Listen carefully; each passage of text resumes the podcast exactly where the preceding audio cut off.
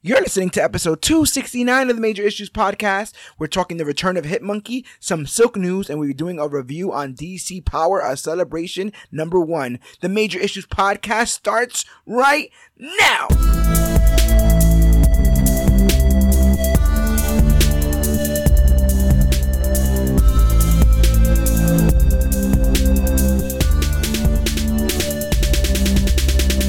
Hello, everybody out there in comic book land. My name is George Serrano, aka The Don, and if you're listening to this, you can only be here for one reason.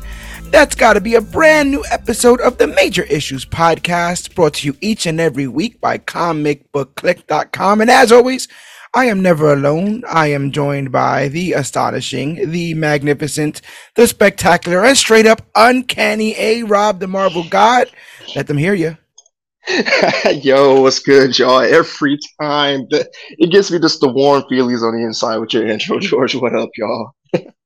yeah, we are coming through with a lot of energy this week because we are talking about some pretty powerful stuff as we tackle and dissect DC Power number one, a celebration.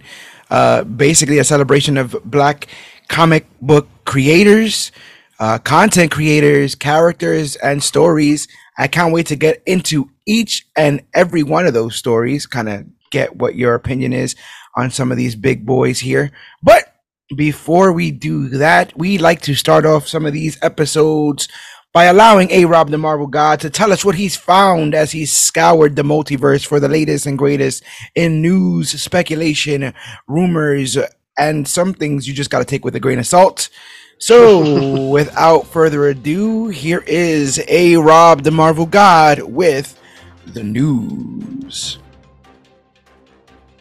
Yo, I love it. I love the energy. I love the intro, bro. And yo, welcome to the Major Issues News brought to you by CBC. Yo, brought to you by your boy A Rob the Marvel Guy. And like George said, I've scoured the multiverse, the omniverse, the microverse, and possibly the microverse. I've been everywhere and everywhere, man. And but I'm gonna keep it pretty simple today, you know. But besides all the plot leaks and rumors and stuff, but we're gonna get to that later. Okay. But first, we're gonna start off, you know, so I'm gonna keep it light and simple. All the obscure project you guys may have seen on Hulu, for a creative, you know, a little primate simian with some hitman skills, probably rival some of the probably some of those famous bounty hunters. But hit Monkey, yes, Hitmonkey. Hitmonkey has been renewed for season two on Hulu, but will no longer be branded as a Marvel series going forward. Hmm. Deadline reviewed that Hulu was renewed the animated Marvel series Hitmonkey for a second season on the streaming service. This comes as a surprising move as the show was not expected to continue after its sister series MODOK was canceled after only one season. Yep. But while the show was renewed for a second season, it will have a different feel when it returns. A Hollywood Reporter also noted that Hitmonkey would no longer carry the Marvel branding, simply being promoted as a Hulu show with no connection to its Marvel Comics roots. That's very and, strange. Right? Yeah, but I think it's a good move. It, that the first season was it was it was pretty good. It was violent and I just I just words. I this is not going to make absolutely any sense to anybody at home. Um, I don't even think I have it. No, no, what I'm about to say right now, and it's oh. not up right now currently in my home. I have the other half of that Team Stark, the, the Team Captain America thing that's above your head, right there in the in the video shot. That, ah! I have the other half of that. I have the Captain America half of that. So I was looking at it for a second and I was like, what is that? But yeah, I have that same thing, but the team cap part. Um, so I just wanted to say, oh that. yeah, it's on the other side. oh, okay, awesome, awesome. You got the set. Um, so another thing I wanted to say is I saw Hitmonkey. We reviewed it as part of this podcast, um, but it wasn't something that set the world on fire in the in the sense of like it didn't get the word of mouth that I think it should have, that it deserved. I, I really liked how the series unfolded, and I thought it was way different than most of the stuff Marvel puts out, especially when it comes to animation. Um, it, it this was we must have covered it. I want to say possibly in 2020, maybe 2021. Um, so and then like you were just saying, um, it, they were gonna come out with the Offenders series, which was it was yeah. supposed to be MODOK I think Tigra and Dazzler, um, Hitmonkey, and then there was like one other show that they were trying to get off the ground. Oh, Howard the Duck, Howard the Duck yep. by, by Kevin yeah, Smith. Yeah. And um, yeah, you just stopped hearing the other ones being greenlit. MODOK did come out, so did Hitmonkey, and then it got real quiet, and then you heard that MODOK wasn't getting a season two. And I could have sworn they said the same thing about Hitmonkey, or maybe they didn't say anything, which led us to believe that it wasn't going to continue. And then two years possibly after the season, the first season premieres, they're like, "Oh yeah, yeah, yeah, we're gonna do that again. right, we'll we'll come back, we'll do it." So I'm I'm happy for it, but the idea that it's differently branded almost makes me believe that it was made a thing. Season two was made a thing despite Marvel wanting it to be a thing. You know what I'm saying? It's almost like, all right, yeah. you can fine, do it. Just take the take the the logos and stuff off. You know what I'm saying? Fine. If you want to do it, if you're begging for to do it for so much, we can't allow you to confuse our audience by saying it's you know like everything else we're doing. So just yeah, fine, take it. But I hope um, I hope they I hope it's a move in in response to Invincible, low key, like because Invincible has that the same animation look to Hitmonkey, kind of like to me at least. And yeah. I'm like, maybe without the Marvel branding, it, you know, as comic book readers, we go to look at it. Oh, the Lady Bullseye. That's the the female character of Bullseye. That's a, yeah. a villain of Daredevil. You know, comic but characters. It, oh, but it's like it's like, very vague though. It's very vague. Right. Like Lady Bullseye stuff is very vague. Stick isn't it? Daredevil's uh right. You know, Daredevil's um tra- the person who trained him. Yeah, Silver Samurai, stuff like that. Um, but they're very loose with it. And this just goes to show you my memory. It came out in November of 2021. So we must have covered it in January of 2022, which was just a year ago. But it just shows you how much content comes out. It felt easily like two or three years ago. I I watched this show, and I possibly also binged the entire season when I saw it, which makes it come right out of the head once you once you done once you're done watching it and talking about it. Those things, yeah. you know, they kind of leave right out of your head. But yeah, I'm happy for Hitmonkey. I really liked it, and I think Jason Sudeikis is great as the um, ghost Hitman. Man, that, their comedy was on point. I loved yeah. it. I love I love the good cop bad cop buddy comedy uh, shtick, and especially how it came out like right off the heels, kind of like around a sort of time of a Falcon Winter Soldier. I want to say like uh just of like that still having that buddy cop feel in the air. I guess. Yeah, yeah I would agree. and like you said, Andy Sudeikis, yes, he killed it. He, I'm pretty sure he wrote his own jokes for the show because I, I, I, I was holding my sides every time he spoke. Every time. I, no, I can see that. And then yeah, he's acting alongside a monkey and also acting alongside a like fictitious monkey. It's not like he was uh, going back and forth with lines between him and a real monkey. Uh, so yeah, it's really interesting stuff. And the gore, you know, the gore is all there, but the premise is ridiculous. So they oftentimes make a joke out of the premise. It's a it's a, a hit monkey. you know, right. I just it's, love it. It's a very aware show too. Yeah, like you say, it makes fun of itself. It, mm-hmm. and it's smart writing. It's very, very smart. But like you said, it's pretty out there. A, a assassinated monkey doing hit jobs. It, all right, because comics. but, but moving on though. we got some more news, y'all. I didn't even announce at the beginning, but we still got some more Spider-Man news coming up, Marvel Studios news, and some Fantastic Four rumors. But we're gonna start off with that Spider-Man news. Um, well, it's not mostly about Peter Parker, but it's a catered to his Spider-Man universe, Sony universe. You know, like Sony has their, you know, shared universe with Marvel Studios, but they're still growing their own universe. Okay, so keep yeah. that in mind, y'all. They're, they're scum Sony universe of characters, whatever the hell they were calling that. Uh, I think the Sony like ex like the Spider-Man expanded universe. Yeah, they're yeah, yeah. Sony Sony Spider-Man expanding universe, but uh, we finally have some exciting news regarding yeah Sony Spider-Man universe. mm-hmm. As you guys may know, Sony Entertainment still retains the rights, or uh, Sony Pictures, Sony Entertainment still retains the rights to the Spider-Man IP, as long as the company produces a Spider-Man project every two years, as stated in recent and previous contracts between Marvel and Sony. It's pretty mm-hmm. much like the the thing that keeps the rights for Sony. Like as long as they keep producing something Spider Man, regardless of quality, I think there is like a certain amount of money it has to make. Otherwise, yeah. they have to put out something like the next year. But besides that, they have to keep it keep it going. Otherwise, uh, Marvel gets it back. Right. Keep that in mind, y'all. but oh yeah, that's stated. Yeah. But okay, so as stated between Marvel and Sony, that also includes characters from his universe that have direct ties to Peter Parker.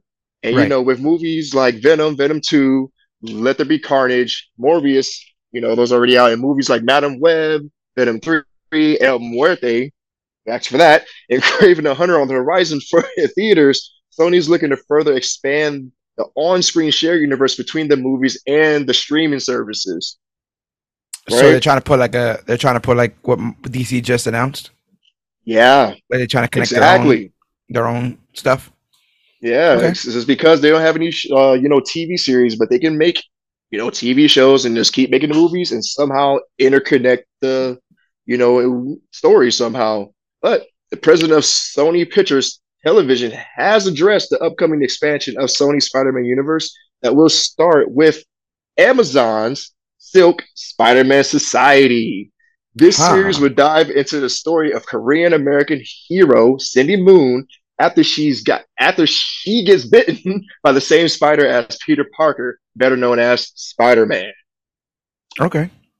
Right? They've And been motivated to, do a Cindy Moon some, something or other for a while now. So it doesn't like surprise four me. or five years. Yeah, they've been talking about doing a silk something. Um and this is what animated, you say? Oh yeah, it's definitely gonna be animated. It's gonna have Okay. like an anime feel to it, I think. Okay. And like you know, the, the character's been popular for like ever since she was introduced. Just just as just origin alone, aesthetic alone, and just the kind of uh fresher breath of fresh air she gave to Peter Parker's mythos. Like, oh, what happens if another person was bitten by the same spider? You know, Yeah. boom. That's great. Yeah, and you know, she she and Miles speak to the diversity of that universe as well. You know, she's um Yeah. that character is Asian and a woman, um, and exists in the actual universe that Peter does. uh, Um, unlike Spider Gwen, like you can only you can only promote Spider Gwen so long she doesn't exist in the same universe as Peter, or else that erased the whole Gwen Stacy of it all, which you know he needs. So um, you get to by doing this, you get to have your cake and eat it too. Have a kick-ass female spider character out there, but still have it, her play around in the same universe as Peter and stuff. Right, yeah, and her power set's basically kind of the same but different. You know, like how she uh, produces her webs and and she's what stronger and faster. I guess. Yeah.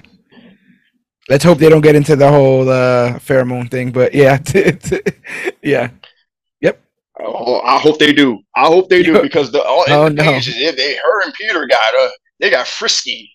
yeah, yeah. They get they like each other's company. They definitely do. oh yeah. but the Walking Dead showrunner Angela Kang was Oh, revealed in. November right 2022 to be heading up the Silk Spider Society series for Amazon. The Okay. Spider-Man spinoff was marked as the first in a suite of live-action television series based on the Sony Pictures universe of Marvel characters. Both Yeah, the Sony what. Marvel boss, Katherine Pope and her directors, right? Phil Lord and Christopher Miller, have given her both praise and admiration for showing her love for the characters and for her brilliance in being described as a pro whose creativity and perspective they greatly admired. Like, Hmm. Elated while talking with Amazon Studios, Kang touched on her excitement about heading the show up. She said, and I quote, I'm beyond thrilled to be joining the Amazon Studios family for this next chapter of my career. I look forward to working with the executive team on diverse character forward water cooler shows for a global audience. And I'm so excited to dive in with my first challenge, bringing Korean American superhero Silk to life on screen. And I can't wait for it. I mean, I Lord and Miller, Lord and Miller are the Lego guys, right? Uh, I'm not sure. Somebody help us out. That's not. Unless I'm. uh, yeah, uh, that's what you said. You said Lord and Miller. I'm I'm, I'm mistaken, or, or I could be mistaken. Um, Oh, uh, the, but uh, producing the show. yeah. Okay, so first of all, they produce Spider Verse. So yeah, right. If they're if they're Oh, yeah. attached to do this Silk thing, then we're good on that. Um, Yeah, the sh- showrunners are Angela King, and then the directors are Phil Lord and uh, Christopher Miller. Yep, yep, yep. Yeah, they're the Lego. They, they are the Lego guys, but they're also the uh, twenty one and twenty two Jump Street guys and um, the Spider Verse guys. They're doing all of them. So they Ah. they're not directors; they're writers and producers on the Spider Man stuff. Um, okay, I wonder if it's going to have ties into the Spider Verse, uh, across the Spider Verse with uh, Miles' story. they were initially tapped to do solo. I don't know if you remember this. They were tapped to do solo a Star Wars story, um, and supposedly they made it too funny because that's that's their thing, right? Like, oh their, yeah, I do remember was that like a, around Deadpool came out. Yeah, there was a big thing about oh no, you know they they're getting replaced and they got replaced by um Ron Howard. Uh, so yeah, um, not everybody likes their brand of stuff, but they definitely have struck gold in the Spider-Man universe. So good creatives to tap for this whole Silk thing. Oh yeah, definitely, definitely. And we're going to shift. We're going to shift gears from Amazon. We're going to head over to Marvel Studios, and we have some news about Marvel Studios. Uh, it's dealing with uh, you know, both the movies. It was basically their plan going forward for both the movies and shows. But Marvel Mhm. Studios has no plans to make direct to streaming Disney Plus movies, says producer Nate Moore. And I quote, No, I mean, no, Kevin, no. we all are. We're huge fans of the theatrical experience, and one of the benefits of us being able to do Disney Plus series, frankly, is that they can coexist. The series can be on your, your service, and the movies can be in theaters, and that's something we would like to preserve for as long as we can. And Disney's been supportive, which is great, which basically means that they like to preserve the fact that series, you know, belong on Disney Plus, and that movies can be for theaters. And I, for the most part, agree. But I mean, most part, agree. I, that's how it should be. That's what the streaming service is for. It's for shows. Theaters are for movies. You can tell, like, have a shorter presentation to connect the two. You know, have a character appear here. You know, and so Mhm. that's, you know, that sounds like the right move. But um, even in the past interview with IGN, Kevin Feige stated, "Every time we make a film, it is with the expectation of delivering on a promise of an experience to be experienced together in a theater." and seeing where people laugh, seeing where people get very quiet and still, or where people cheer, if we should be so lucky in moments in the movie. Yeah. You know, I you gotta hope, you gotta part. you gotta hope people are invested. You know, um, Yeah. there's a lot of this content coming out, and I think the audience is past the romance part of this relationship, right? Where they're just impressed by you showing up on time and you you picking the restaurant. Like it's it's got to be you know you got to have something to say. It's got to have, have some original ideas, and like you said, so many people are trying to do this. DC's doing it again from scratch, right? Like like oh, I think um I think it's gonna be a very interesting couple of years because there's never been as much of this content out at the same time ever before. Um, but not all of it's gonna work. Not all of it can, like mathematically, right? Like not all of it can work. All right, statistics. Yeah, so we, not all it's gonna be things get interesting. Yeah, it's gonna be interesting to see what what audiences um come to. And again, they want that investment. They want people to care and get the get those reactions, those genuine reactions. You know that they Cap earned the Mjolnir reaction. Like that should be that should be like that that that should be framed in every movie writer's um you know office. Like that moment was earned. You don't get that until 10 films probably or 10 film appearances with that one character. Um so yeah just don't rush it man. It's gonna be rough. Yeah, and it and it basically pays off for the shows itself because that's why one for me personally, well, not even personally, statistics shows it's right there. Numbers prove it. WandaVision, Loki, like slapped because we saw their stories play out on the theaters. We want to see the rest of the story play out, and we have Yeah. shows to do that. And it's just you know, it's the formula's there, and Marvel created it, and they're following it to a T, and they're probably going to keep perfecting it as time moves on, you know, because I, I they even have tie-in comics to explain events up into the movie, you know, like the prelude comics yeah for like yeah Infinity War, Black Panther, Civil War, you know, that explain Yep. how the characters got to the movie and then after the fact, you know. So they're just continually bridging the gap between all their media so it would just be all one storytelling, just one story being told is just in different forms, yeah for lack of better words. No, 100%, 100%. And the thing is, like you were just saying, they're going to keep perfecting it. But I think even more interesting is w- I wonder what Gunn thought were the failings of it, right? Because you got to believe he's bringing that equation tweaked for DC. And I'm not saying he's ripped the, what is it, the 12 herbs and spices recipe straight. I'm not, you know, he- Yeah, yeah. Like I'm not saying he's just gonna take the recipe for the Krusty Krab patty, Krabby Patties, you know, and and and I remake want them. the formula, Crabs. right. I, I I think I think he's gonna tweak it, and I wonder what he thinks is tweakable about that formula. I think that's gonna be very interesting to see. Yeah, no, James Gunn. I have full faith in James Gunn. He he he knows what he's doing, and so does Marvel. Like I, nothing. Like you said earlier, we're living in a time where we're getting like the most comic book content across all publishers and media at this point in time. Like the statistics of being born here, a human, it's like tenth to the twentieth, twenty eighth trillion power. Like you can be Yeah. a molecule, you can be a rabbit or a squirrel or bacteria or something, or I don't know, a, a bat, Yes. a Karen. That- but no, you are born a nerd. Listening to Yes. this, you are During this geek. era, You are yeah, worthy. during this era, You are yeah, born during this time to experience all this, and I'm and I'm we're here for it. We're gonna bring it to you every week. Sorry, I had to like I had to self promote. I feel you, bro. Whore, whore, whore ourselves out there real quick. But uh, Yeah, moving yeah. along, I got some more news. Um, it's kind of like a rumor, but it's it's getting traction. It's more so not even a rumor, but like this. I'm calling it. It's gonna happen. It makes sense. But um, here goes. Doctor Victor Von Doom has been rumored. Grain of salt, y'all. Grab your salt shaker. Sorry, I know your clinicians already have me saying this. Sorry. But Doctor Doom has been rumored to appear in Marvel Studios' Fantastic Four movie, but in a post-credit scene. And I can see and, that. know, That's the rumor- Joker. That's the Joker. Right?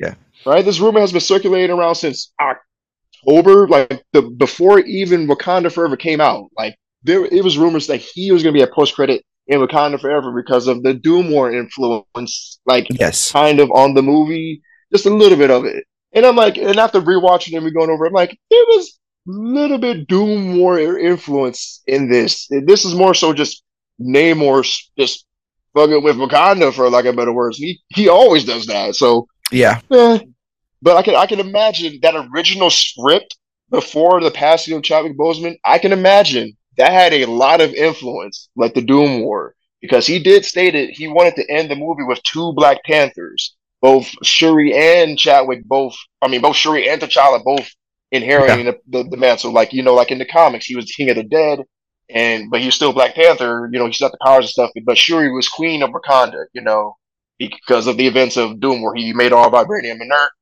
Go listen to the podcast, y'all. We covered it in Doom, War. We covered it. yeah. Like I said, this rumor has been circulating since October, you know, the month before Wakanda Forever came out. However, it has been making headway, becoming less rumor and becoming more of a possibility. And like I said, I'm calling it. It's going to happen. It makes sense for a, a, a villain as uh, as grand as caviar. Like, what? How would you describe Dr. Grandiose. Doom, Don? Grand, yes, grandiose, just out there, just, just even from the old Fantastic Four cartoon, his lines were regal. Like he meant what he said. Only I can bring peace to this chaotic world for real. And I, I believe Doom. I'll live in a world under Doom. Shit, bash, can- bash on me. We uh we could also say I think you can say this without without getting too much criticism. You could also say I think the character is about 60 years old. Um he appeared probably the he fifth issue of Yeah, he- Fantastic Four. he's probably never been done justice in live action. He's probably never been done Oh, to the height that the character, you know, he's not been given the treatment that the character has been given in the comics. And um, I gotta believe that the MCU knows that. They're gonna be extremely yeah. careful with both the Fantastic Four and the X Men properties because if done well, those can be uh, franchises that they could milk for the next 20 years if they wanted to. But they got to be very careful with how they, you know, set their dominoes up because you can only hit those dominoes once. Once they all fall, you know, no one's coming back for the same story told again slightly differently. You know, that's why they got to put the Dark Phoenix stuff on ice for a hot minute, bro. They're gonna put The that stuff on hot hottest. for a hot minute there. because yeah, because you like we we all know that we all know that already. This is why we've moved past you know the Wayne's getting shot in the Batman. This is why we moved past um, Uncle Ben getting shot in the MCU Batman stuff. I mean MCU Spider Man stuff. Sure. Um, we're we're we're a little bit past some of the um, origin story trope stuff. So knowing that and knowing how rough they've been handled in the past, both the X Men and the Fantastic Four, I part of me thinks that there's a group of people there that are wake up every morning and just have to figure out how they're gonna nail those two, those two projects. Yeah, every every every day, every day, because the casting is gonna piss people off. The you know the the lines are gonna piss people off. The story that's being adapted is gonna piss people off. There's so many people with such hard uh, opinions about the Fantastic Four and the X Men, um, and they've probably, like I said, in comics, have been raised to a whole nother level. Given the, I mean, given Jonathan Hickman. As a matter of fact, they probably should just give that man a consulting job when it comes Right, to both of those be properties because he, he he revived both of those properties um, from places that other writers probably wouldn't have wanted to touch them.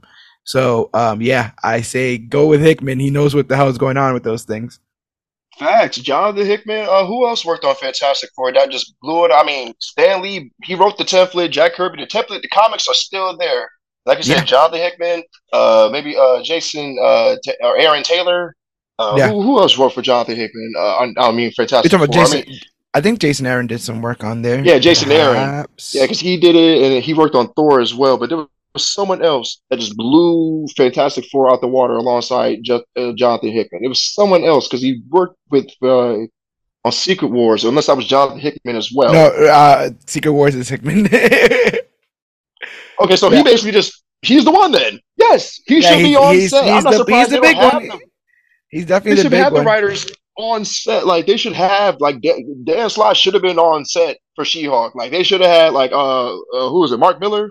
Uh, Mark Millar did. Mark Millar has done work for uh, Fantastic Four as well. Um, it is. ironically enough, um, so has Dwayne McDuffie, who is the founder, one of the founders of Milestone Comics, which we'll be talking about very soon. So I had to shout him out real quick. But yeah, Hickman is known as one of the big ones, and Mark Waid is also uh, uh, is known as yeah, Mark Waid, uh, John Byrne, and then obviously Stan Lee and Jack Kirby for those characters there. So yeah, so we eagerly await them, but I know they're not going to show up until um they know. You know, later. Later. They have to show Yeah. up later. They like you said it. Like these characters have been the on-screen interpretations of both, uh, just both pro- pro- properties of the Fantastic Four and the X Men have been like dubious at best. You know, they had like Yes. those moments, but like overall, it's just like ah, it left a bad taste in my mouth. yep, like trash. And, and Yeah. that, sucks because Doctor Doom is such a great character.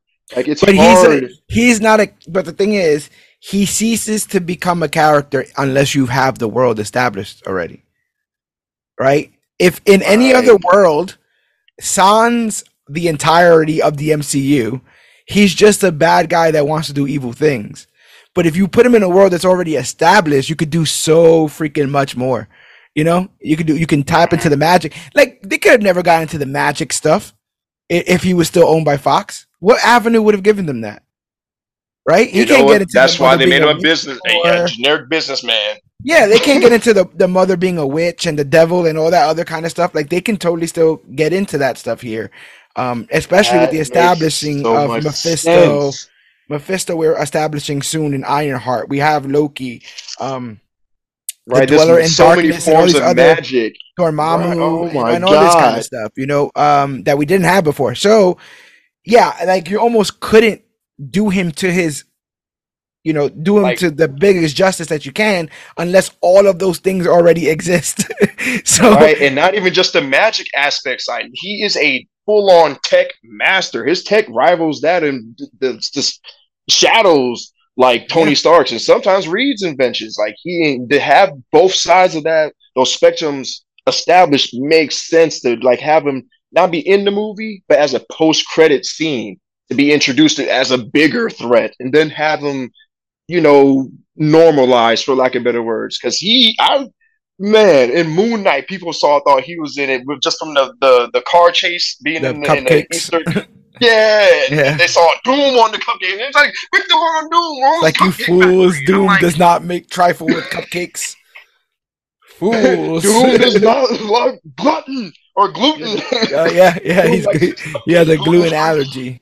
He has a gluten allergy.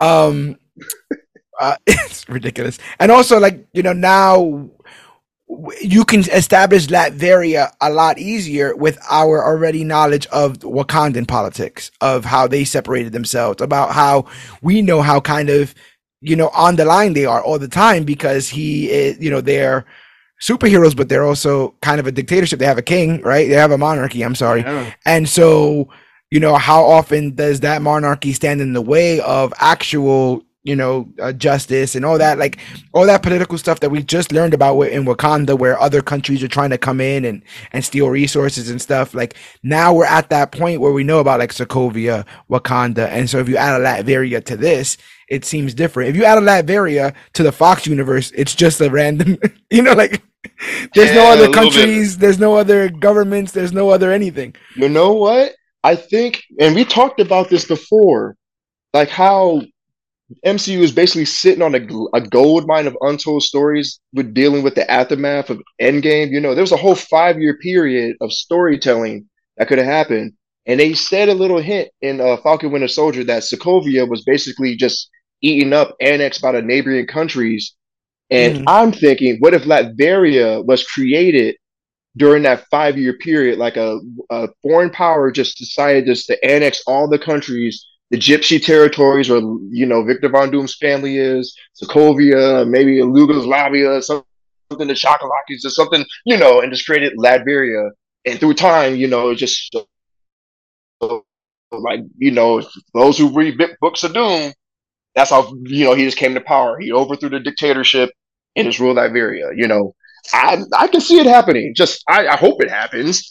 It, it Yeah, just makes no, sense because Latveria hasn't been established. We don't know of it. Calican came out of nowhere. Here's Wakanda.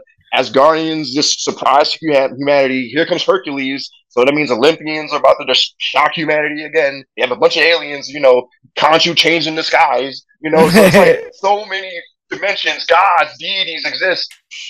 Who's Yeah, to say this fictional country just didn't pop out of nowhere during that five year period?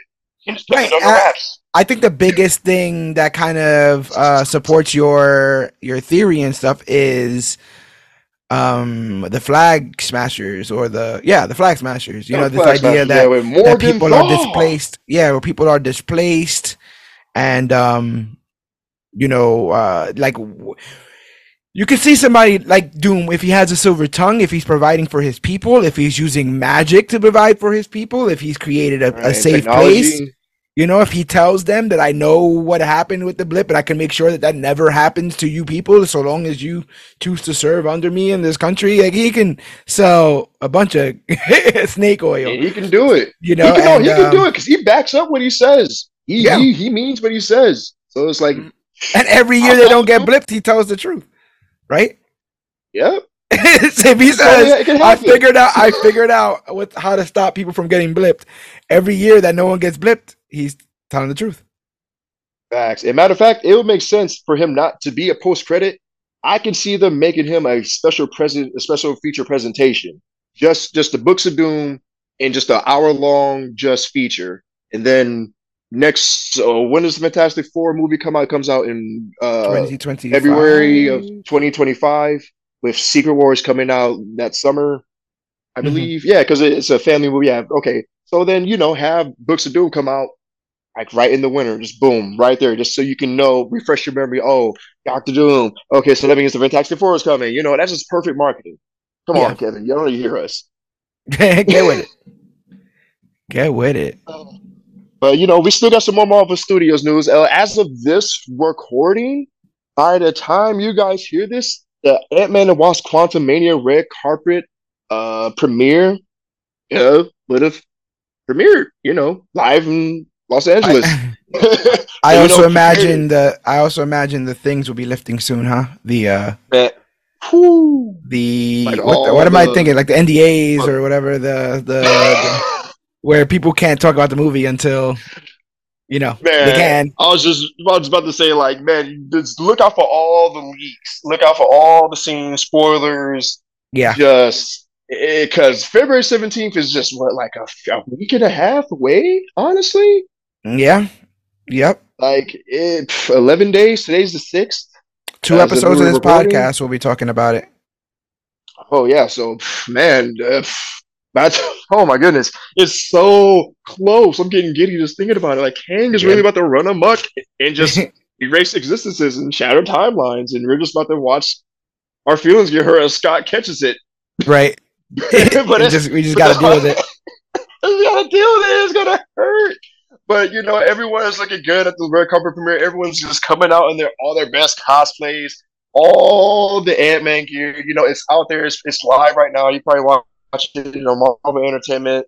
Uh, anyway, you can, we can watch it. We're gonna probably put a link, a video of it on the website, on the Facebook page. You can catch it there. Yeah. I love the red carpet premieres, bro. I wish I can go to one. I'm hopefully going to go to like, Secret Wars. Maybe you can catch CBC at the next one. Fingers crossed. At the like the you know, fingers crossed, man. I'm trying to go. trying to go to Deadpool three. I'm trying to go to premiere Deadpool three. I can't wait. I can't wait to, bro. But uh, that's all I got for the news so far. I mean, I can I can sit up here and say all the leaks are rumors, but you know, as I said, the red carpet premiere is dropping right now, so I don't have to say much. I'll just gonna let the, the, the plot leakers do it for me. yes. The only news that I heard that I thought was pretty interesting, and it might still be a rumor, so grab your salt shakers, is that um, they are fast tracking the Doctor Strange sequel to take place Oh. before Secret Wars. Um, which I guess it makes sense because they would need his stuff wrapped up by then.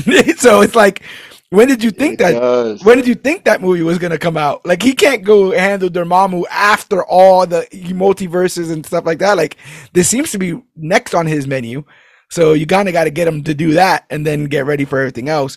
I am hoping that because he's doing this before, um, he's gonna have it. If this is true, I'm hoping that if Doctor Strange comes out before Secret Wars, then that means we're gonna get Sheriff Strange from Secret Wars. where he maybe some maybe in his movie he realizes he needs to work with Doom at the end of it to stop whatever the heck Dormammu's scared of coming, which is, could possibly be this coll- collision of we multiversal energy or something else like that. that. I have, or you know what? Keep the salt shakers handy, y'all. Keep them handy because I have. I heard a rumor. Shouts out to the Umbrella Academy. right, right. that at the end of Multiverse of uh, Madness, when he, you know, when Clea came through, you know, spoiler alert, at the the post credit scene when you know Clea came up, Miso Dormammu talked about convergence, opened that rift. When they went through the dark dimension to patch up that convergence, they didn't come back to the original 616 universe. They landed in a universe that was already conquered by Kang. So that makes sense why they would fast track his movie before Kang Dynasty and Secret Wars. And also, technically, Ah. the Doom doesn't have to be Doom from Six One Six, right? Like, I can see an like opportunistic Richards Doom, from yeah. Multiverse of Mar- Madness. I can see an opportunistic uh Doctor Doom from some portion of the multiverse being like, "This is my chance." Like you know what I'm saying? Like I see, like see this window of I'm it. opportunity. It has to be the universe. It has to be the universe where Reed died. The the the six the eight three eight universe. He's like, like, "There's no one to stop me Wanda here." ran amok. Yeah. The Fantastic Four, the X Men, the Inhumans, the Avengers, and all their enemies or allies want Wanda and Doom wanted. To, he had a he had a Vegeta type complex, or like you know, Reed. He's like only I can kill him.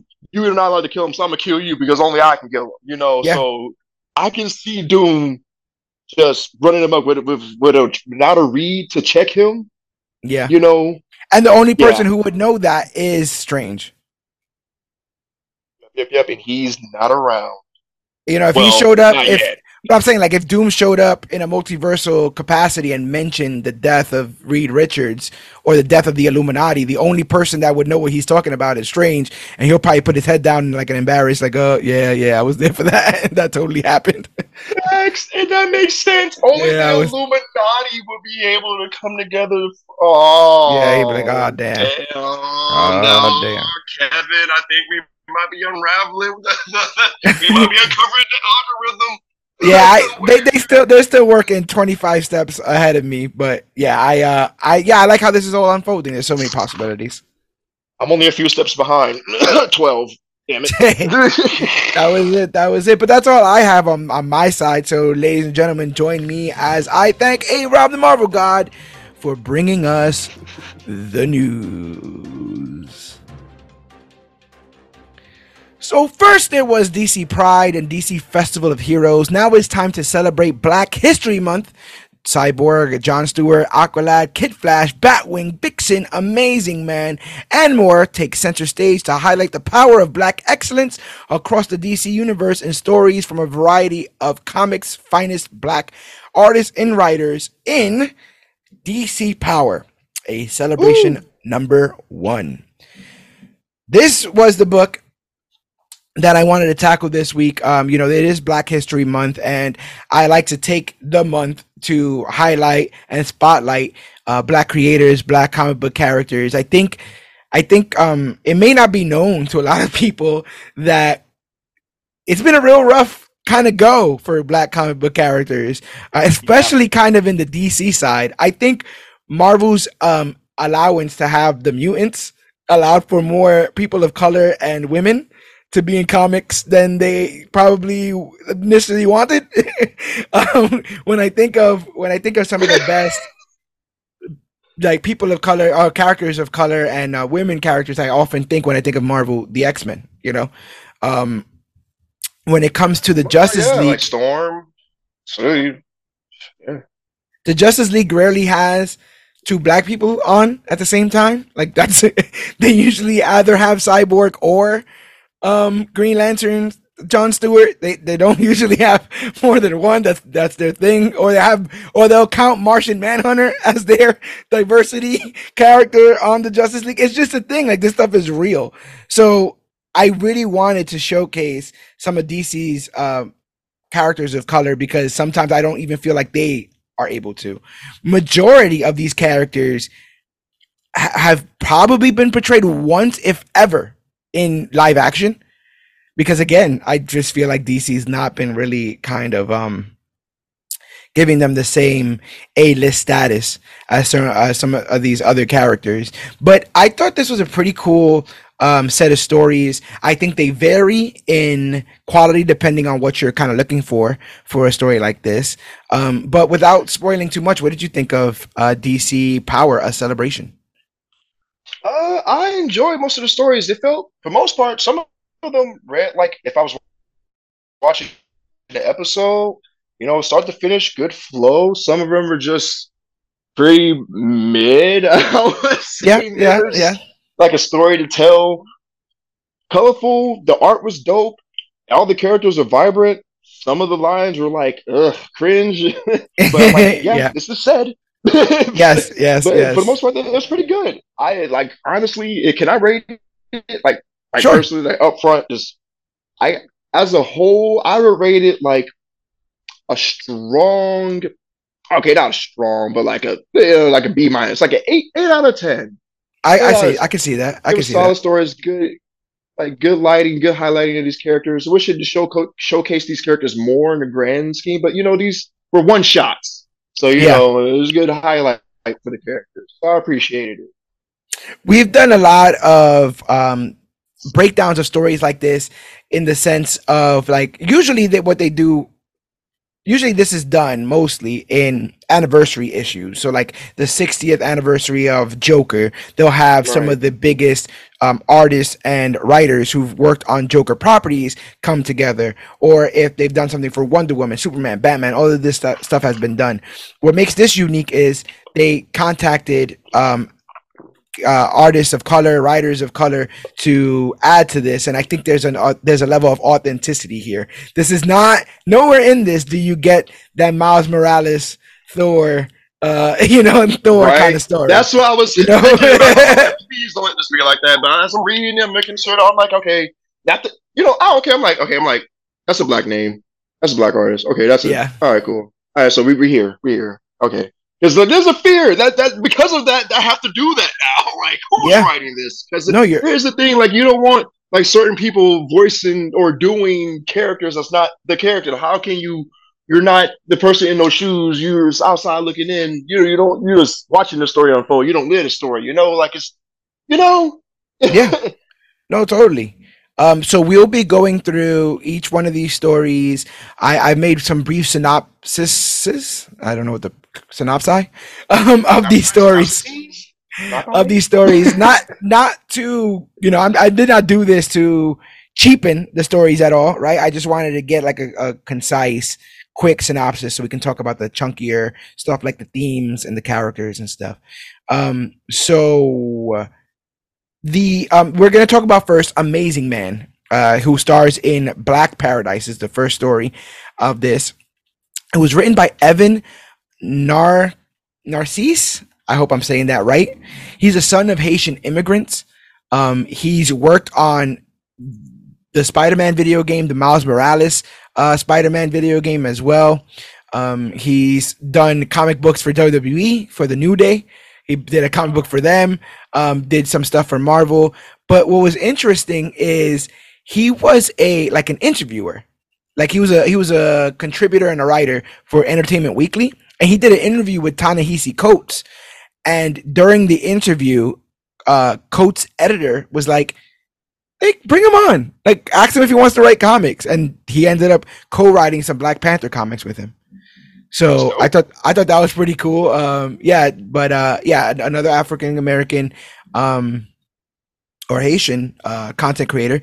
The penciler is Darryl Banks. He's also the colorist, or sorry, he's also the inker. Darryl Banks is a long time um, artist, and he's known like one of his earliest works is the Emerald Twilight series. He's the guy who drew. The, oh, that's why the name was so familiar. Yeah, and we were just talking about that, so I was like, okay, that's kind of cool. Um, Ooh. the colorists are hi-fi designs, um, but yeah, this centers around Amazing Man. So our story starts off in a Detroit theater in the 1950s, where where Will Everett, also known as Amazing Man, is bothered by an old newsreel showing him and his superpowered friends taking down some agents of Hitler during World War II. He's wrestling with the idea that he's defended in America whose most racist citizens try to burn him alive for the colors for the color of his skin. And man, isn't that heavy?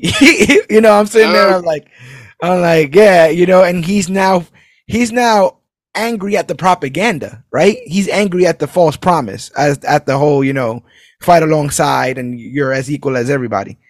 Um, he did, he did fight alongside and he he fought to protect uh, citizens of this country, and there's still some that hate him just because of the color of his skin.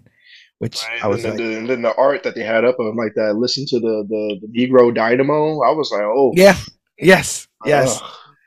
Um, and then a robot is created called the Real American, and he riled up all the racist Americans in his cause to stop black people from moving into the Sojourner Truth homes.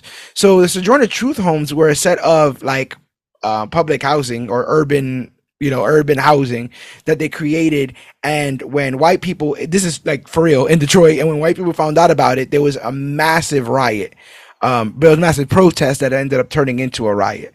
Um so this is 100% true. They built houses for african americans and then they once those people arrived to take residency they were protested against. Um now what's interesting is apparently i guess they wrote a version of this story in All Star Squadron where this character was, and they blamed the you know the racist protest on this real American racist robot guy that you know riled everybody up. But it goes to show like this is stuff, real stuff that was happening in the world, so they they had to find a way to write about it, you know, and blame yeah. that sort of uniquely American racism. They had to blame it on a robot of some sort. so uh, scapegoat. scapegoat. yes, I love the line. Um, you know, and I kind of like twisted around here. He never found who made the robot, so he has a distrust for a government that wants its citizens to swear allegiance. Right? so he's like. I don't even know if you about this. Like, I don't even know if you could have made this. We're at a point where I, I, I could assume that the government created this, you know, for some nefarious reason. Um, and I still have to pledge oh. my allegiance to this country without even knowing if it has my people's best interests at heart. Again, you know, heavy stuff. Uh, heavy, heavy stuff. Heavy, and that's the and that's the kind of just that unseen battle that heroes have to fight every day. And just like in Falcon Winter Soldier, Sam understands it. As he wears those stars and stripes, he understands what our history, what this country has done to us, our people, what it's still doing, this, that, and the third. But he still understands that there's something beyond that, above that, that you can live up to that, that ideal. And I see the Ray reading it, I was like, man, to go beyond that, I couldn't. Blue Marvel, Yeah. I'm fucking, I, I, like, I Yeah. couldn't. I was like, oh no, I'm toppling this government. We, I'm Right. gonna, I'm gonna be on my Killmonger. Yeah, and uh, obviously this character predates our good old boy Crusher Creel, but he has his similar Man. powers. I didn't want to say him. I'm like Amazing Man. Yes. You should call him Absor- Absorbent Man. Yeah. Yeah. Yeah. Uh, um, and you know, I mean, it's it's it's right up there. It's from the same people who created uh, Mr. Terrific, right? Or yeah, uh, yeah, yeah. I was So- gonna say Mr. Terrific. Yeah. and and a Superman, right? And an Ultraman. so I Oh, think uh, Amazing Man is right is right up there. A Crusher Pretty Creel sure shows Mark up. made a joke about that, about how people name themselves in the universe and in Marvel. Yeah, You're Spider Man? Okay, so you're Flag Man, Claw Man, Spider Woman. yeah. Crusher Creel shows up in Man? in in, uh, in 1965. This character's first appearance is in 1940. Whew. Yeah. And oh man, that's really crazy. It took Marvel that long to make another character that can absorb stuff. Oh wait, wait, hold on. No, no, no. There's there's been a thing. He was actually created in 1983. He was placed in the 40s with the creation of the All Star Squadron. Like when they started doing that Ah, okay. when they so doing that Earth Two sort of like uh old heroes like um uh Liberty Bell and Starman and Hawk Hawkman. Yeah, because Yeah. Yeah, as soon as you said 18, 1985, I'm like, that was the year they basically retroactively tried to like you know justify all those Yeah. crazy stories that were made back in the day. Yeah, that's exactly what this was. It was a justification because um, I think famously their first black character was Black Lightning. Um, Mhm. And so, yeah. yeah, it, there wouldn't have been anybody in the 40s. So this actually did possibly been take something from Crusher Creel, That's but funny. But uh, fully retired now. Will drives a cab and he still uses his powers from time to time in an unofficial capacity to help others. After driving one gentleman to Paradise Alley, the neighborhood is randomly attacked by real American copycat, a real American copycat, uh, but this time it's a real person. He manages to get away when Will confronts him and believes him to have similar powers to an old co-worker of his on the All-American Squadron. He found out that an old teammate, Hourman, Rex Tyler, might have left some pills behind uh, that this fake real American took. He confronts the villain alone on the rooftop of a church. That man was about to set fire to that church. I just want that to, to be known. He has a Molotov cocktail and he's about to set fire to a all black church. It's pretty jacked up. Um, uh, but he uses his power, like basically beats beats him pretty pretty easily. Uh, the story ends with Everett's life being changed by the city's urban renewal project, but uh, still deciding that they're gonna keep fighting. Um, so that actually also happened after the thing I said about the Sojourner Truth homes. Um, I believe the mayor of Detroit ended up coming up with a plan to kind of push black people out of the homes that they were in after the after the Sojourner Truth stuff. You know, the war and the the issues never stopped.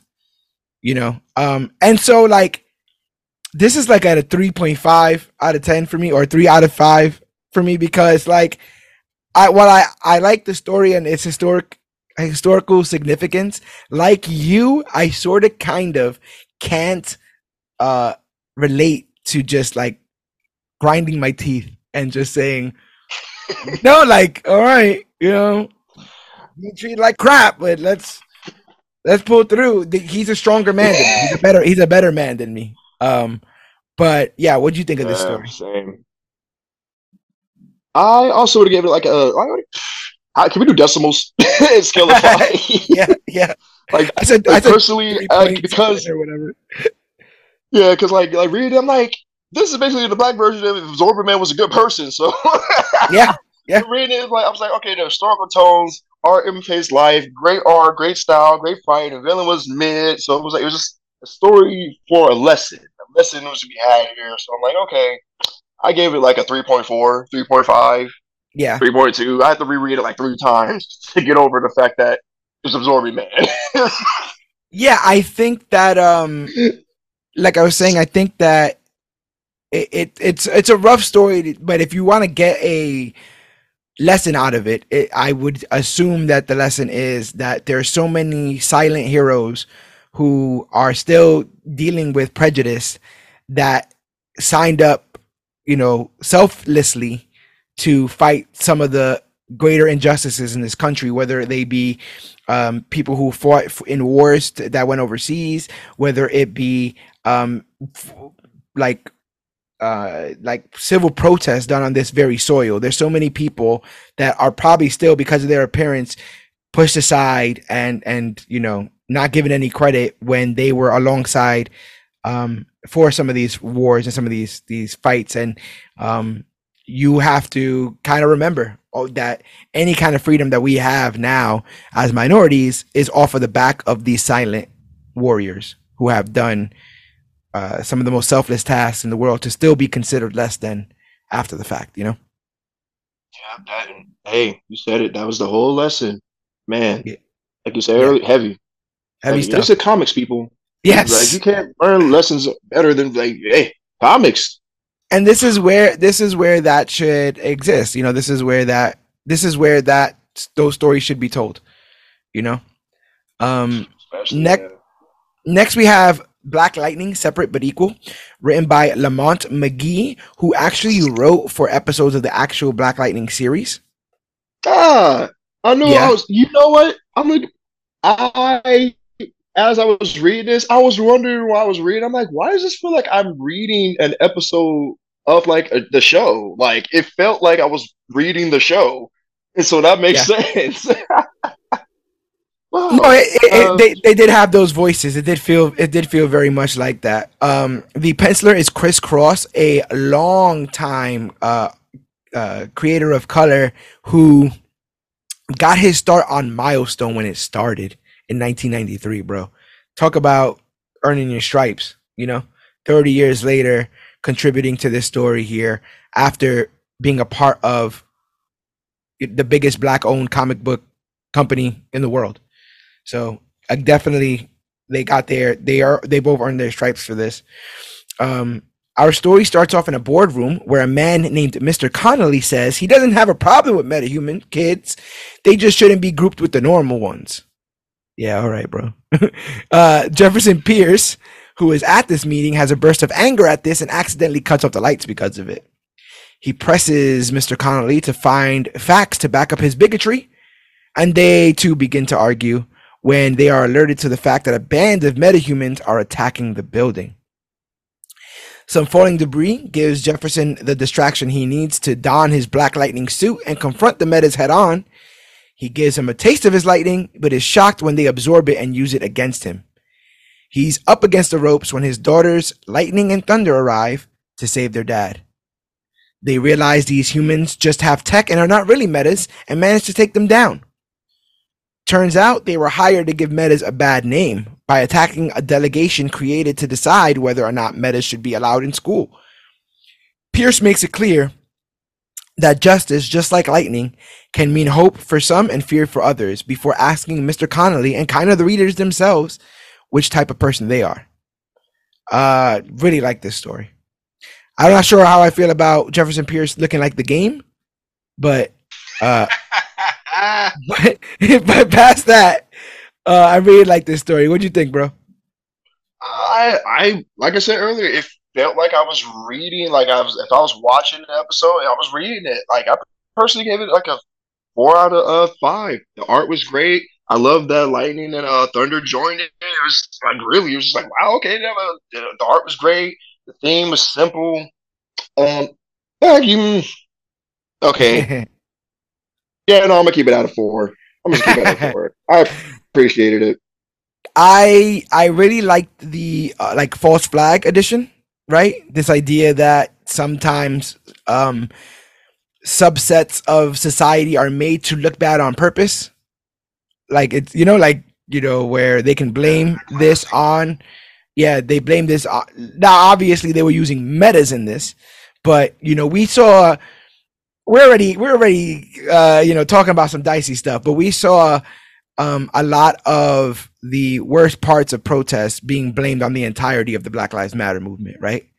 Like any any kind of proof that one could get to discredit an entire movement, uh, we've seen used.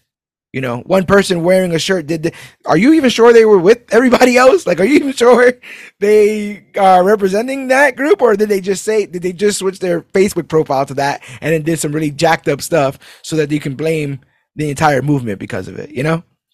Um, right. Yeah. It's it's really like people just react without action question by asking the question on like, is this true? What's happening? Like, because people will look at an image on online and they don't see the full scope of that image, you know, or a video of it, you know, or the full interview, not just edits of it and stuff, you know, like and like they discovered in the in the issue, you know, like they're not metas, they're using tech. But you know, to a regular person, like, oh my god, the superhumans, their metas are attacking. this but, this was this this the literally this issue. I just realized what it reminded me of. This issue is the uh, plot in the beginning of X Men Two, right? Where yep. Stryker sends a mutant, a mind controlled mutant, but sends a mutant into the White House. So he can scare people into thinking that this is what mutants are capable of, so he could help enact um, laws and legislation against them. And this is exactly what happened here. It's it's a disgusting tactic, but it happens uh, for many different reasons because we seemingly can't get out of this social circle where we just blame other people of different, you know, religions, sexualities, and all that kind of stuff for what's going on in the world. But yeah, really, really rough stuff. Um, I give that a. I I'm gonna go four. I'm gonna go four out of five. Um, we got a bit of a lighthearted one here. Our next one, uh, Nubia, Queen of the Amazons, and Bumblebee star in The Queen, the Bee, and the Symphony. Um, the writer, yeah, the writer is Stephanie Williams. When after I looked up Stephanie Williams, I found out that she is a uh, black comic book historian, which is oh. rare. A female black comic book historian is rare. I don't say that to, you know, um, make it a bigger deal than it needs to be. I think she does need to be celebrated. But she also yeah, writes. She also been writing for the latest Nubia run. Um, oh. the artist or the penciler is a woman named Alitha Martinez. Um, she's done her best work or is best known for her work in uh, Iron Man. She did um, the Heroes webcomic. She drew for Batgirl. She's worked for Archie. She's worked for DC, Marvel, and Image. Um, but the biggest thing that I, interesting thing that I found out about her is she attended the School of Visual Visual Arts in the mid 1900s, and when she graduated, she was the only female student student in her cartooning class. There was wow. no other women in her class, and she escaped that alive in in um in the in the mid nineties. You know, she did work in the, in the 1993 series for cable as a woman, as a woman of color. You know, like that's oh. that's so rare. And she ended up winning a Eisner Award in 2018 for uh, World of Wakanda. Dope. Or 2008, sorry. Did I say 2018? Yeah, 2008 for World of Wakanda. I want to just check something real quick. Yeah, and oh, also well, she's been a, out here. She's also won a GLAAD award for her work on World of Wakanda.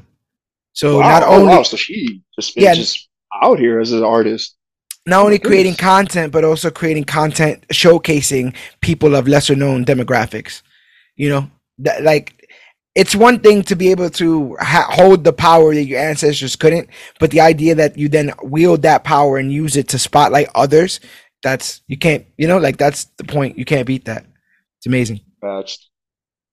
Um, so in New York City, Bumblebee and Nubia go dress shopping as Nubia has been invited to see Karen's husband, Karen being Bumblebee, and his orchestra perform. While Nubia kills the dress rehearsal, Monsieur Mallah can be seen groveling to his partner, the brain, swearing that he could make it better. Nubia and Karen go to visit Karen's husband, Mal, as he practices for his performance, when suddenly the entire orchestra disappears. Karen correctly deduces that Monsieur Mallah was behind this, and he and Nubia stop the primate right in his tracks. Once apprehended, Mallah confesses that he had originally promised to bring the brain to the orchestra, but it was sold out. Stealing the entire orchestra was his way of making it up to him. They get rid of Mallah, and things still go as planned, but Mal makes a request of Queen Nubia to play a harp solo he wrote, knowing how much she loved the harp. She agrees and joins the orchestra and as it plays to end their story. Very cute. Very cute, lighthearted. I loved the design. I love all the characters' looks. Nubia and Bumblebee, Chef's Kiss. Oh my gosh, just I love really her hair, good. love the colors, love the dress, love the art. It, lo- it kind of reminded me uh, of Dan Slott's uh, uh, kind of character like style, like how he draws his comics, like a storytelling wise. But uh, overall, weak plot for the uh, weak plot kind of. So I give it a three out of five. Like really, y'all couldn't, y'all didn't buy tickets in time. Y'all couldn't, y'all villains. Just sit in the rafters or sit by backstage. Just sit on the sit in the like. Yeah, take that. What? I can't get over that. So I also like, I also don't know how okay. I also don't know how uh, how wise it is to make Monsieur Mallah a villain in the story for Black History Month, but you know, uh, I feel like we could have went into a lot of different other directions. Also, um, what did they do with those guys? They just arrested them. I figured they would have let them sit in on the on the orchestra, but I guess he did commit a crime. Right, but uh, yeah, like a you know, uh, was it kidnapping, uh, threatening yes. people's lives, abduction? Yes, yes. but like it's just an overall weak plot and just really just bad timing on their part. Overall, three point three three out of five for me. Ama- amazing artwork though. I thought the artwork really killed. And like I said, this is a veteran um artist. Oh, yeah. You know, Nubia's armor looks fire. Monsieur Mallah looks fire. That dress, it's amazing. um, and that she really got like modern fashion. You know, the way that these women are portrayed here are not like I sometimes I feel like if you're not, um, if you're not of that of the culture, you kind of just generalize how these people look, and they found a way to make Nubia and Bumblebee look different, which I know sounds simple, but it usually isn't the case. You know. Facts. Yeah, no, that's why I appreciated both their looks. Like a bumblebee look, for lack of better words, is beautiful. I'm like, holy shit! Like a you don't see many like black women with red hair like that with red curly hair like that. Yo, like because usually you like they draw the character with locks or braids, but no, she had long curly hair like like Meredith from Brave. but it was, yeah, you know, good, good looking. And, and most of the time, she's depicted as a small child with the with the big um, but the big puff hoops, balls. Which yeah. there's nothing wrong with that, but seeing a more mature version who has a boyfriend who has a job, you know, it, it I think it yeah. added to a lot. Yeah. Most definitely, most definitely. And like, and like you said, Nubia, the armor on her looked great. She's dope, and she's still out here queen of the Amazonians. Let's go. Yes. or queen yes, of yes, yes. Yes, yes. All hail. All hail. Um, yeah, so I'm giving that one also a three out of five. Um, yeah. Hopefully, so, we uh, see uh, Nubia live action. I would like that. I would like that. Um, it's either going to be her or Yara soon, or maybe even both. Maybe we get them both in Paradise Lost. You right? Yeah, just introduce the entire family. Yeah, that could totally happen. Um, our next story is starring our guy. We just saw a whole movie about him last week. Uh, Green Lantern, Keeping the Peace. This was written by Brandon Thomas who I believe um, was somebody brought in to he's going to be part of the initiative for the milestone. Um, oh, okay. Yeah, there's there's only certain amount of they like they they decided last year that they were going to uh, kickstart milestone again and they were going to bring in some people to um, some new artists, some new writers of color, the same way Milestone was started, you know, giving a sound or giving a voice to these uh, creators of color by scouring the earth for the best, you know, that they have to offer. Um, and yeah, a Brand has been tasked to come in and write for one of the biggest um, black DC characters ever. And then the penciler and the inker is Nacha Bustos, who worked on the 2020 series Star Wars Dr. Aphra. Oh, I love that series. And the 2021 series Star Wars The High Republic. So she's oh, done. Can't wait for that hit in Disney Plus. yeah. Uh, so yeah, totally killing it there. Um, our story starts off with a memory of John Stewart as a 12 year old kid. He's bullied for defending another kid. Suddenly, the adult version of Stewart arrives and introduces himself to himself. We then realize that John is going through a literal file cabinet in his mind of all the bad memories he's managed to compartmentalize. He says that he does his best to forget them, but something always reminds him of them. One memory in particular was about two tribal leaders who called him in to mediate a truce between them. They couldn't agree to anything except that they hated a third party. So to speed up the conversation, Stewart, using Kid Lantern, pre- pretends that they are being attacked by that third party. This creates a sense of urgency, and the true the two tribesmen agree to terms. Later, when talking to Kid Lantern, John tells her that sometimes a common enemy is all it takes for two sides to get their act together. He learned that as a kid reading War of the Worlds after he was bullied, uh, proving that even in bad memories, we can learn some lessons. Um, I like this. I'm kind of wondering what the what the message was. Who who who do we need to band up against, bro? Who who who's, right? the, who's the common enemy, I, bro? I, who's the two? I, I had a lot of questions. I had a lot of questions reading this. I was like, who's the kid Green Lantern? I need to catch up yeah. on some some comics. I'm like, after watching the Green Lantern movie, I don't think this kid is ready for what's to come for their job ex- occupation. Um, right, right. But I love how it started off with the memory, like how because he is a war veteran, he does have PTSD, and like like you said, certain things remind him certain things. is really quick. The flash, boom, slips out, file it back, and I thought that was interesting how the ring gives him like a uh more of a, a edge, better control on how to cope with that because I can mm-hmm. imagine being a war veteran and being a Green Lantern after you've been retired, like you're, you know, there's a lot of trauma there, for lack of better words. Yes. And so you know, he's having to remember why, why he fights, why he fights for the little guy. He still has those memories I can draw upon to draw upon that energy, that feeling, that emotion that drives him forward. You know, I, I can. Yeah. There's, there's a message here somewhere and, and I appreciated it. I liked it. Like it was, it was, it was, it was cool, but um, could have been better. uh, I give it like a solid three point four out of five. That's fair. That's fair. Um, so Keli, Keli uh, Quintela is Teen Lantern. I was calling her Kid Lantern this whole time. She's an 11 year old girl who reprogrammed a gauntlet to access and utilize the powers of a Green Lantern power battery without the knowledge of the Green Lantern Corps. no, that's a Kid Lantern. No, yeah. Kid Lantern. Yeah, Kid Lantern. Um, she uh, yeah. So she has wow. a that. That's where she she uses the gauntlet and she has the backpack. She's almost like I almost feel like she's DC's version of uh, Moon Girl. Right, like if Moon Girl and Riri Williams were together, she so she like she's super smart to be able to hack a Green Lantern battery. Yeah, without their knowing and without know. Yeah, um, they were at a junkyard and and she finds the power battery and hacks it. You know what? Act and hacks it so that the gauntlet acts like a ring.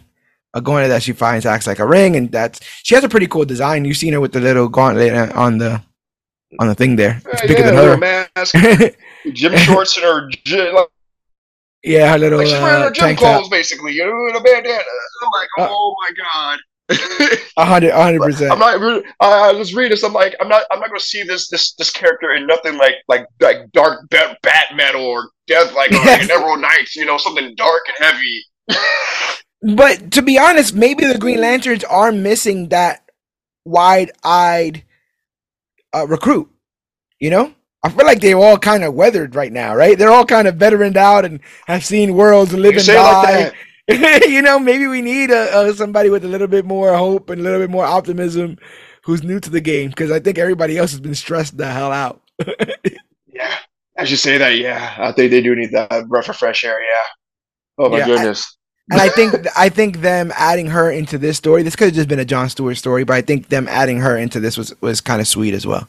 You know, passing the torch in that sense. Um, let's get to the next one. Aquaman and Kid Flash and Own Your Name. Writers are Dorado Quick and Jordan Clark. I believe these are also some milestone recruits. Again, um, they got a no, whole new crop of writers and artists that have done work for smaller companies, even covers for the big for the big boys, but they are now being hired to specifically produce the new uh, milestone content, which is pretty cool. Um, so Wallace West. Matter of fact, before I even get into all this, I, I just want to talk about Wallace for a second, right? Yeah, get Because- it. let's get into it. because one of the like he's up there with Duke sometimes. you know, Duke from Batman. Like they just don't be giving this guy no love. You know, he gets no love, and I get why. You know, uh, Wallace was created um, after they basically erased fan favorite Wally West from the DC universe. Right? New Fifty Two starts. Wally's erased, which allows them to create Wallace West, who is not the uh, who's not the cousin or whatever of Iris is the brother because that's what they were doing on the Flash television series. And um, similarly, Wallace West was black on the, you know, Kid Flash was black on the show, The Flash on CW. So Wallace was black here. Well, then they decided, well, you know what? Everyone got really upset about the whole Wally thing. So we're going to bring Wally back. So now we have Wally back. We have Wally back. We have Bart out there. We have Barry still as the mainline Flash, which almost gives nothing to Kid Flash. You know, they kind of threw him on Titans, and he's been kind of treated like the eighth fiddle. You know, um, the third wheel, whatever you want to call it. Um, and he, and there's a lot of people that don't think too kindly of him because he represents the New Fifty Two and that uh, era of re- rewriting history. You know, um, so once this story started, I already felt bad for him because it's it's kind of a running joke between me and my comic book friends that they never they never give him yeah they never give him they never give him anything you know they never he he's been kind of been treated unfairly. But what do you think about Wallace in the DCU? Uh, yeah, no, you basically hit the uh, nail on the head. Like I felt for my boy as I was reading this, because as I was reading, as he was, you know, having his self doubts, I was like, huh, yeah, there's like so many flashes. They can't handle every problem in an instant. Why are there so many flashes? You know, and I'm thinking because I'm like, he is like the fifth or fourth, fifth interpretation of the Flash. Like there's OG Flash, Barry, Wally, Bart, and him. Yeah, he's the fifth. And yeah. then you know Nine Clintons, Nine Clint, Reverse Flash, Zoom, Thawne, you know, Jesse Salvatore, Quick, um, Yeah, right. Mercury, Man. whatever. I can't remember his right? name. the Max other- Mercury. speed- right? Right, the other speed analog. So it's like you know, in a world full of speedsters, where do I fit in? Like, where do I fit in? Where do I fit in? And eh, you know, we're gonna talk about it, but I, I see how I, I liked how it ended for him. You know, just you have to, you have to be, you have to know that you are worthy. You walk your own Yeah. path. You don't have to. It's just a title. The man Right. makes the symbol. You know, if you're if you Tony Stark said to Peter Parker, if you're not if you're nothing without the suit, you know you shouldn't have the suit at all. You know. Yeah, hundred percent. Um, and in this, you know, um, one of the things like you were talking about how many speedsters there are. There's all those speedsters. He's still the first black one, and that he starts in That's crazy.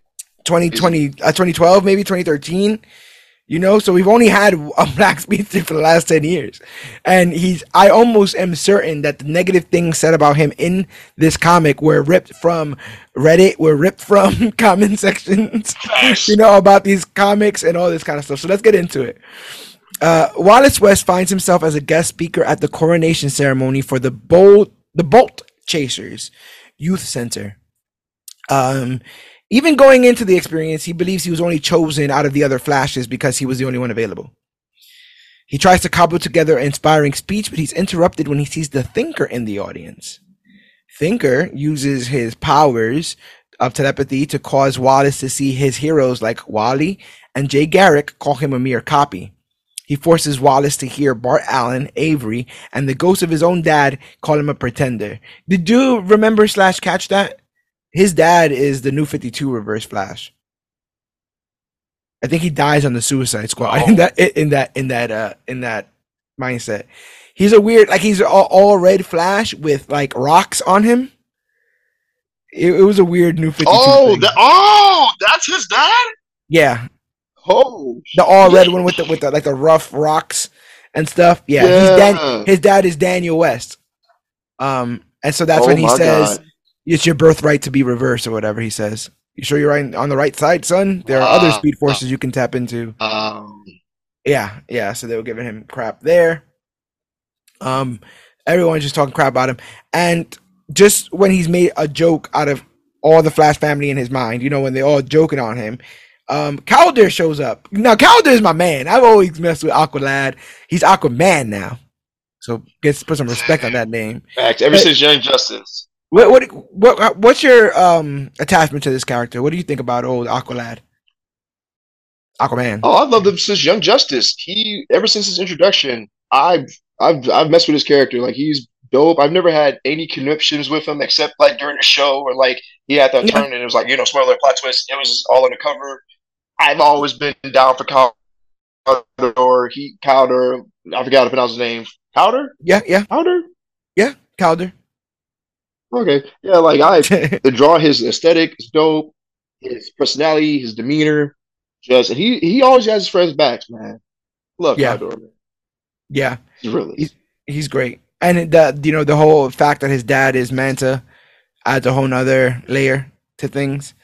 Um, Manta at one point wanted to. We'll get to him because he both kind of share that. he pops up soon. Manta. Uh, Manta. Uh, I think is what's the most interesting part of Manta to me is that at one point he wanted to make an entire subterranean colony civilization of just black people. Because he felt like they didn't have a home that they had gotten pushed out of most of the land faring stuff. Um now he's a bit of a crazy person and a murderer but it's interesting that at one point they were tapping into that. You know he wanted an un- underwater wakanda if if you will. But um yeah Kaldur shows up. He's like, "Yo, what's going on? You know, you, you you've been flipping out and stuff like that." And he's like, "Oh, what an honor! The Aquaman is talking to me. Wow, look at this!" And he's like, "Yo, chill the hell out. What the hell's going on with you?" And he's like, "Nah, you know, you playing me like everybody else is trying to play me all the time." And he's like, "Okay, this guy's wilding the hell out." So he starts using his water kinesis to take him down, and he's saying some rough stuff. You know, he's like, "Maybe our fathers were right because both of their fathers are villains." You know, um, and he talks about feeling abandoned because um, Kaldur did leave the Titans, but he explains it that it wasn't easy and that he's feeling as much of an outsider as Wallace does. They share this. They are both people in mantles that didn't have a person of color in their ranks before. I think it's very very similar to Aquaman. Aquaman is 1940s, I want to say, right? Yeah. uh, and just gets his first black counterpart. Like his black character, his villain was a black man for years, but uh, you finally get a dark skinned member of the royal family. So yeah, he's dealing with the same issues. He's dealing with the same problems, and I believe the character was depicted as gay not too long ago. So that's a whole nother added layer for Kaldur that he has to deal with. People not liking him because of the color of his skin, not liking him because he's half of the people of the ocean, not liking him because he is of you know royalty now. He's the Aquaman now, and basically he gets Wallace to see that they have more similarities than they do differences. Um, what I love Can we, is can we talk about something like in their fight? Like, man, Wally, he gave our boy the, like the oh no, whap treatment whap on whap the whap whap. punches. Because oh no, no, no, no, I was like, God, I'm like, hey, I, I do like, like, I don't like Flash. I don't like fighting. If I was in any universe, I wouldn't want to fight any speedster unless I have an immediate, immediate means to stop them. Because I don't want to catch a thousand punches in like two seconds. No, no, no, no. yeah yeah um i i love the nature of this i love the writing in this it felt natural it felt natural in a way that the that the Miles Morales thing is. Because he said when he says, "I could take a joke, but can you catch these hands?" you know, I'm like, what do we? right. I was like, I oh like, snap. I'm like, okay. but I'm like, I'm like, yeah, yeah. That, Yeah. You say that. I trash talk. I'm like, yeah, no, no, no, but you can catch these hands though. Ready to eat for everyone. Like, That's that's the thing. Like, all, all the dissing and the and the roasting stuff felt natural. It didn't feel like, you know, right. It wasn't forced. It was. This was like probably one of the great, best stories out of this whole. um For me personally, like, yeah, Same. no, yeah. they felt like the urban youth. I know as a former member Yeah. of the urban youth, uh, this, this is this is how this is how we do things. We yell at each other, and then, yeah, we fight and then, we, and then we and cry, then we hug each other, and then we talk shit again at the end. Yeah, we we got a full circle. Um, but I love that he's like, you can't be these other people. You got to run your own race, you know, at your pace and stuff. And um, he kind of realizes, you know, where they're at. They kind of dap each other up. They are a they secret handshake. Thinkers Thinker, you know, still tries to talk shit, but he eventually disappears. Um, and Jackson gives him another speech. He says, "People like Thinker will always be mad we exist, but the fact we exist gives a lot of people hope, and that's what's important." And 100 percent is. And then he makes fun of his hair, saying that they don't got do rags in the underwater. And then he says, "You got jokes. You can't be talking with that crooked thunderbolt on your lineup." so Oh! now, I'm- yeah, now I'm saying that like, right, hairline jokes. Yeah, this was written by a person of oh, color like, yeah. because that is always prime joking material. You can know the hairline. Uh, if they say anything about ashiness, which we saw in Black Panther, that was the other hairlines and ashiness. on your yeah, head. that- yeah, those are always you bald headed demon. You Those bald-headed demon. That's those are always on deck. Uh, but yeah, they go back to and declare the Bolt Chasers Youth Center open. And he's walking through, and he's like, you know, this place is kind of cool. And then they see a little kid walking up, and he's like, "Oh, uh, Jackson, it's one of your one of your fans, one of your adoring Aquaman fans." And instead, the kid has a Kid Flash hat he made for made by himself to give to um or to ha- get signed by Kid Flash, and Kid Flash is basically floored that anybody sees him as a hero because he feels like he is, like you said, fourth on the rung, the sidekick to the sidekick, the person people always, um, you know, ignores or even think about. But right then and then, he realizes how much he's made a difference. Um, and I think it's kind of sweet. This was my favorite story of the of the uh of the bunch. Yeah, Um, same. I gave it a solid like four point eight out of five. I just wish it was longer. yeah, I, I feel like it's one of those things where it's like th- these characters are never going to deal with the pure um, weight of the really strong consequences that the earlier characters had to deal with when they were created at their time, but it doesn't mean that they don't have unique struggles. You know? Facts. And yeah. I Right, think in highlighting those, there's uh, cur- current comic day read, com- uh, sorry, current modern day comic readers when reading this story are not going to relate to all the older trials and tribulations, but there's more. There's modern um, ways of discrimination and modern ways of um, generalization. Even you know you can relate to some of the uh, amazing man stuff when it comes to gentrification and all that jazz. But um, yeah, it's real. It's it's real stuff and it this felt real this felt like i'm reading this story and i'm like oh this person gets wally because this is all the stuff that people say about wally behind his back like all the stuff they say about wallace there's a reason why his name is wallace he can't be wally because we have a wally he was wally right. and then wally came back and now he's wallace and even wallace feels like a weird you know like Yeah, the child it- version of the of the, of Like the the sidekick to the sidekick. Like Yeah. it's like, oh, like now the dude, now the main dude's back. He took you since you had his nickname. Now he's back. Now he gets his nickname back. So yours back to your regular name. Sorry, not sorry. Yes. Like, no 100 percent and they're like okay you got to be this guy now so deal with it I, I hope in the future or in the near future he gets a character rework or revamp because you know so many flashes read the yellow and red classic. You know, and like now with this one shot, now he knows he has to walk. He has to run his own race, his own path. You know, hopefully he, he gives a character rework or revamp. Maybe learns a new ability or two to really stand out from the other flashes. Ah, interesting. Yeah, I dig it. Um, our next story is Cyborg Booyah. It was written by Morgan uh, Hampton, who ran a site called Black Nerd Problems. Um, and she was given the opportunity to write this story. I believe she's going forward with Valentine De Landro, who's the artist on this, and they are going to be uh, helming the new Cyborg run, the new modern Cyborg run. So a lot of people are hoping that this, because bro, the man still don't have a defining story. You know, he don't have a Flashpoint. He don't have a Court of Owls. He don't have a, a All Star Superman. You know, or you know, for the man who has everything, he doesn't have a story. He has his origin story. That's and man all or machine. and all we know is You do that Teen Titans. You can only do man or machine so many times, you know. But um, Oh, so they're reintroducing him to modern people here. Um, we see that it is his mom's birthday, Cyborg, and you know his mom died tragically.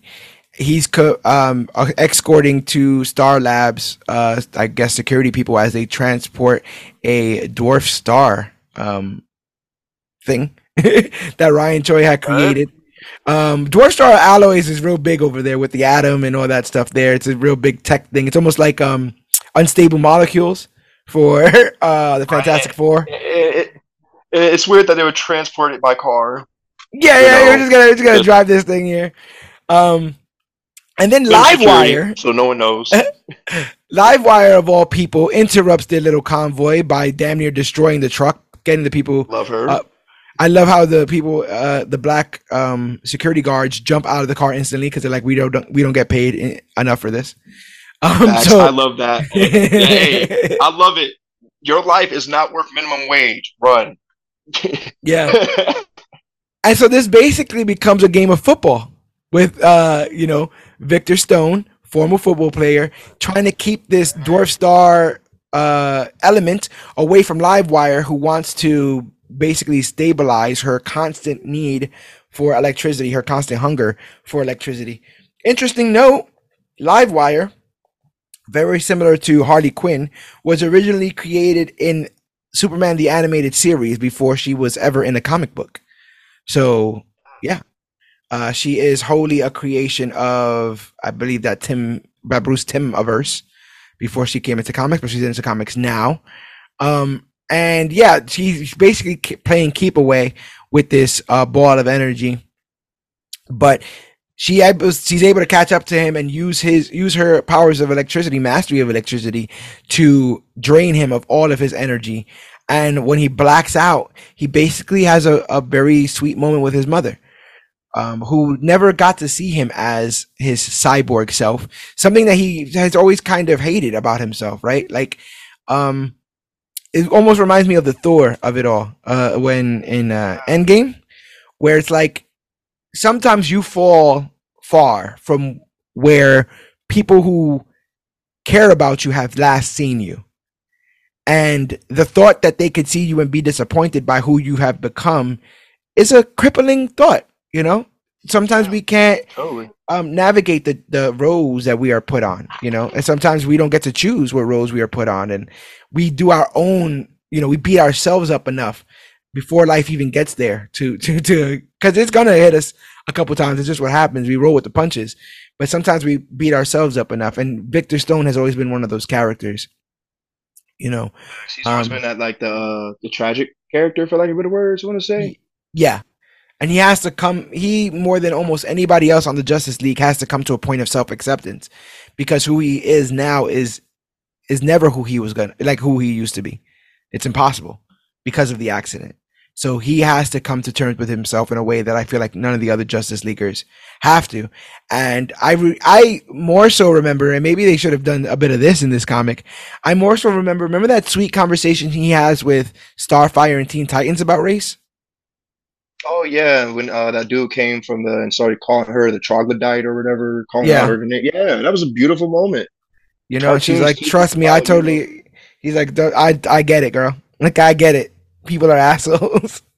Right? Just like, yeah, they base they base they judge you based on how you look, and like yeah, he understands it. Like he had that dual layer of on top of his skin, you know, color, and then you know just completely looking different from a human. He had to struggle, deal with that, like that, that trauma. And then, you know, like you said earlier, like, yeah, seeing his mom. And then, like you said, it was a sweet moment. I love that moment because, like, no mother, it, they would never be truly disappointed in their child. Yeah. They, they, they don't care about what you look like. They just want to see you achieve, see you happy, see you smile, see you to be that you can be the best version of yourself. Even if it's the version of yourself that you don't want to be physically, it's on the inside that matters. And that's Yeah. what she saw in her son. She looked past the medal. She looked past the Victor Stone football player. She looked, she saw her son. And you know, when she said, like, can I get a booyah? I was like, oh, Mm, That's pretty that, that's a mom that knows her son. Yeah. Yeah, and you know, we often talk about the difference between a villain and a hero is how they respond to trauma.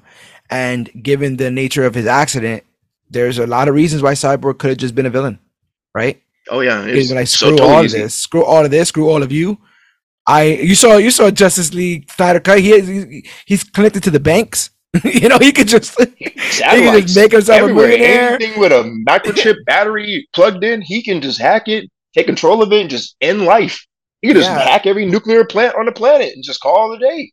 Yeah, he, he, can he he can make the he can make the world feel the pain that he's felt, and he he has chosen not to. And you got to believe that his mom, wherever she is, is uh, proud of that. Um, so he wakes up uh, from this. She almost grabs Livewire, almost grabs the Dwarf Star alloy. Uh, he blasts her with a bit of his booyah gun. Um, Right, he said the catchphrase. I literally did the Leo, yeah, Leo thing when I was. I was like, oh, you said it. You said the thing. yeah. Um, and you know, she tries to get away. She literally, um, yokes up a kid with a hearing aid. Like, what is wrong with this woman? And uh, is basically, you know, has her as a hostage. But um, he is able to get the kid away. She grabs the ball, and then he hits the ball with the, he grabs the Dwarf Star alloy, and then she, he hits the alloy with a baseball bat, and then uh, basically gives her a hood block party by opening up the uh, the fire hydrant and basically dispersing of her. Um, later on, she, uh, Vic- Victor gets to talk to the kid that was, um, you know, the one that was held hostage. His name is Max. He introduces himself to him, and he, he says, "It's my mom's birthday, but she also gave me a gift today. I love you, mom. Booyah." And um, yeah, I really like this story. I gave this story a four. Same here. It was a great story. I gave it like a solid. Like, it was like right in that yeah, four point one, four Yeah. point. It was it was just a really good story. I, it was one of those stories I had to read like two three times to really like really get the theme after though the booyah. But it was like it was just a really great story. I gave it a four point five. It was not a lot of like solo cyborg uh, one shots that really just delve into his character to really show showcase the strong points of his personality on like what makes him, you know, you know, um, you know, Wallace, uh, not oh, Victor Stone. Sorry, I'm just talking about Wally. Um, it's you know, it's things that just doesn't make him cyborg. It's what really, it's what, like as we said earlier, it's the man that defines a symbol. It's Victor Stone. He, like the public named him cyborg. He's just being Victor Stone. And that's what everything his mom instilled in him. And she's still proud of him. Love the story. The art was interesting. Uh, it reminded me a lot of uh, Captain America um, art style of like that old Okay. tiny but in the modern day look. yeah, Kind of like uh like what uh like modern or like not modern but uh classic Harlem Renaissance art kind of look. And I really dug that. Like you really see like some of these on like a, a shirt or something, you know, like some of these uh, panels. yeah. And uh like oh yeah, overall just solid story. Four and a half, five, maybe five. Uh, good. Four and a half out good. of five. Yeah, it definitely it definitely felt good. Um, our next story is Vixen and Batwing, um, titled Vixen and Batwing. Right. I thought I thought it had its own title. Uh, it was written by Chuck Brown, uh, by and had art by Peterson Oliveira. Um, our story starts off on the coast of South Africa, where a bunch of dignitaries seem to be hanging out on a yacht. Unbeknownst to them, they're hanging out with uh, Vixen and Batwing, two crime fighters who are seemingly hiding out uh, because they believe that someone is trying to assassinate someone on board. They get hit to an attack when our man Black Manta tries to set his sights on that king. I love this part here where um, Vixen takes the power of a turtle so she can get take a blast to the back. Pretty rough stuff. Um, but Manta shows up. I love Manta. I don't know if I've ever I've ever explored um, my love for this character. I've always loved Manta. I think the design is pretty creepy. I think that big helmet and the like, even how he's depicted here with the fire in the eyes. I I've always loved the smoke coming off of the eyes kind of effect. A uh, big red, blood red eyes.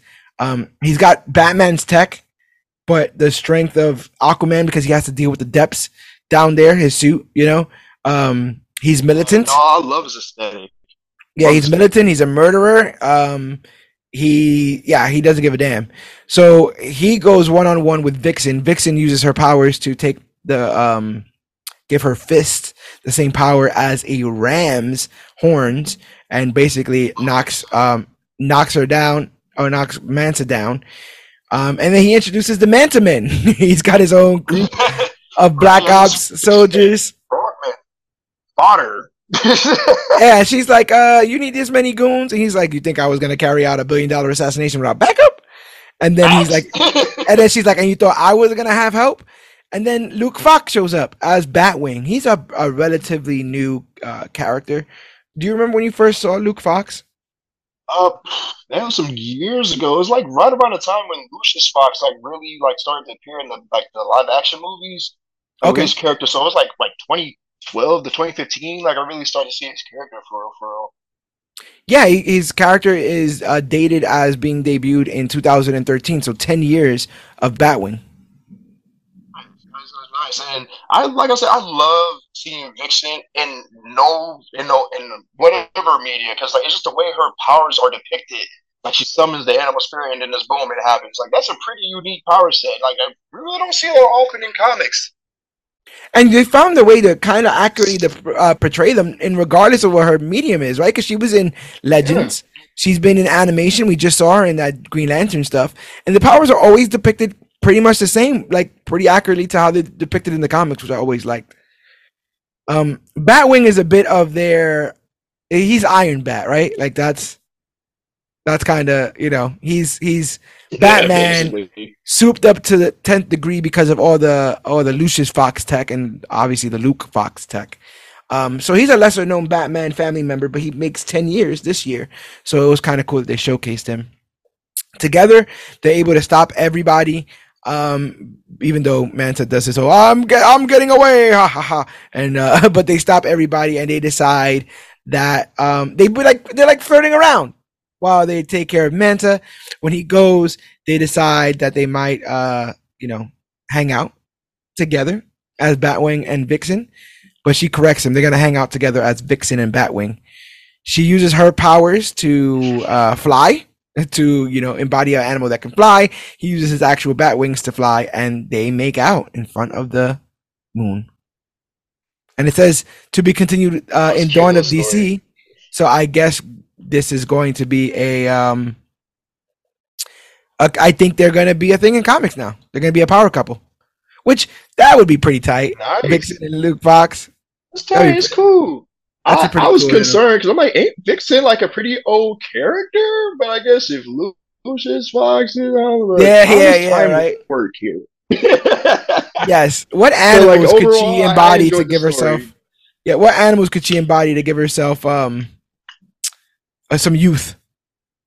You know, like yeah, it, uh, a jellyfish. Are there any slow aging? Yeah, what are the slow aging? Uh, that's madness. Uh, whales? What what takes a long time to die? uh, uh, the DC universe. The DC film universe, I would say right now, but uh, to each his own. Um, yeah, I'm giving that. I like that story uh, as well, but it was it was kind of it's kind of thin. That story. Yeah, it was thin. Like a nice little like, but like you said, it, some of these stories I didn't realize were gonna their stories are gonna continue in other uh spin-off comics or like their own just runs. Because I, for the most part, I thought these were one shots. So I did a little digging. I'm like, okay, so Cyborg story is going to continue. Like you just said, this is going to continue. in the story. So we get to see where this leads. I hope we get to see more of Vixen and Batwing. Pretty dope power couple. Yeah, and I like that we go from um, Luke Fox to Jace Fox. Are you familiar with Mr. Jace Fox, aka the next Batman? Jace Fox? I am unfamiliar. Okay, so Jace Fox was created by John Ridley. He is a uh, a showrunner. He's one who wrote um, Twelve Years a Slave. Um, he yeah he was Okay. tasked to write Batman in um, during Future State, and in Future State there was a Batman with a mask that you couldn't see his mouth Right. and it wasn't Bruce because Bruce, um, they had hacked in, I think, to all the back computers. So Bruce was like a more analog Batman that had no tech that was connected to the grand, you know, electrical grid or whatever like that because he couldn't because he was like a out, like a wanted man. So they had a, um, uh, you know, they had a mystery man that was going around and still solving crimes um, as Batman, and he was later to uh, later revealed to be Jace Fox. And Jace Fox Oh. is the um he's like the black sheep of the Fox family. I think he's been in prison. Um yeah, he's the estranged eldest son of Lucius Fox. He was a mercenary who targeted various international criminals and served as a protege a protege to Katana. So that shows you his fighting skills. Um and but then Gotham ended up getting in uh, getting controlled by a entity called the Magistrate, a corrupt privatized law enforcement initiative um, that took over all of Gotham City because they were just tired of Batman and all his crap. So um, he is the one man army against that, you know, tyranny of the government. Uh, is Jace Fox? It's a lot. It's a lot, but he's pretty cool. I need to read. I need to read that. Holy crap! I need to catch up on that. Holy shit! yeah I, I would i would recommend the i think it's called the next batman was the run that he's introduced in. And the first couple of issues of that you don't know who he is yet. He you don't know he's not you know they have not straight up said who he is. I think in the second issue or maybe towards the end of that first they let you know that it's jace. Um and yeah he's he's also like a self-hating batman too because he realizes that he's the the the black sheep of his own family. So he's you know and he's it's cool to read a Batman who's still new to it, who's still figuring things out, figuring out his his own limitations and stuff like that. Um, and at one point, because of you know them knowing that he was doing this, he actually uh, acquired or his family acquired the Wayne family fortune. Um, so yeah, so the next Batman, Bat- adding that to the list. the next and that's Batman. funny as we're talking about Batman. Yeah, yeah. So, sorry. so that's where this story comes in. This story is not about Bruce. This story is about Jace, Batman, the Calvary, written by John Ridley and Oliver Coipel, very uh, famous duo. Um, they wrote the next Batman series. They worked on the next Batman series together, and it's Batman kind of being um, attacked by a bunch of hmm, uh, Proud Boys is what I'm gonna is what I'm gonna go with here. I'm gonna say some white ring, some white ring extremists. He calls them racist, anti-government, anarchists. So yeah, Yeah, that's about right. Yeah. Um, and yeah, they're trafficking guns. Uh, they kidnapped the cop, and he's just trying to stop these people. Yeah, he's just trying to. Uh, they, and they beat the hell out of him, and they judge him for, you know, they're like, "You're a black guy. You're not Batman. I know Batman. I used to get beat my ass whooped by Batman or whatever." Um, and Right. And then hold on. And then the one scene while they were beating him up, someone just randomly just says, "Anyone got any more meth?" I'm sorry. yeah, I- yeah, yeah. It's I like, was like, they- yeah.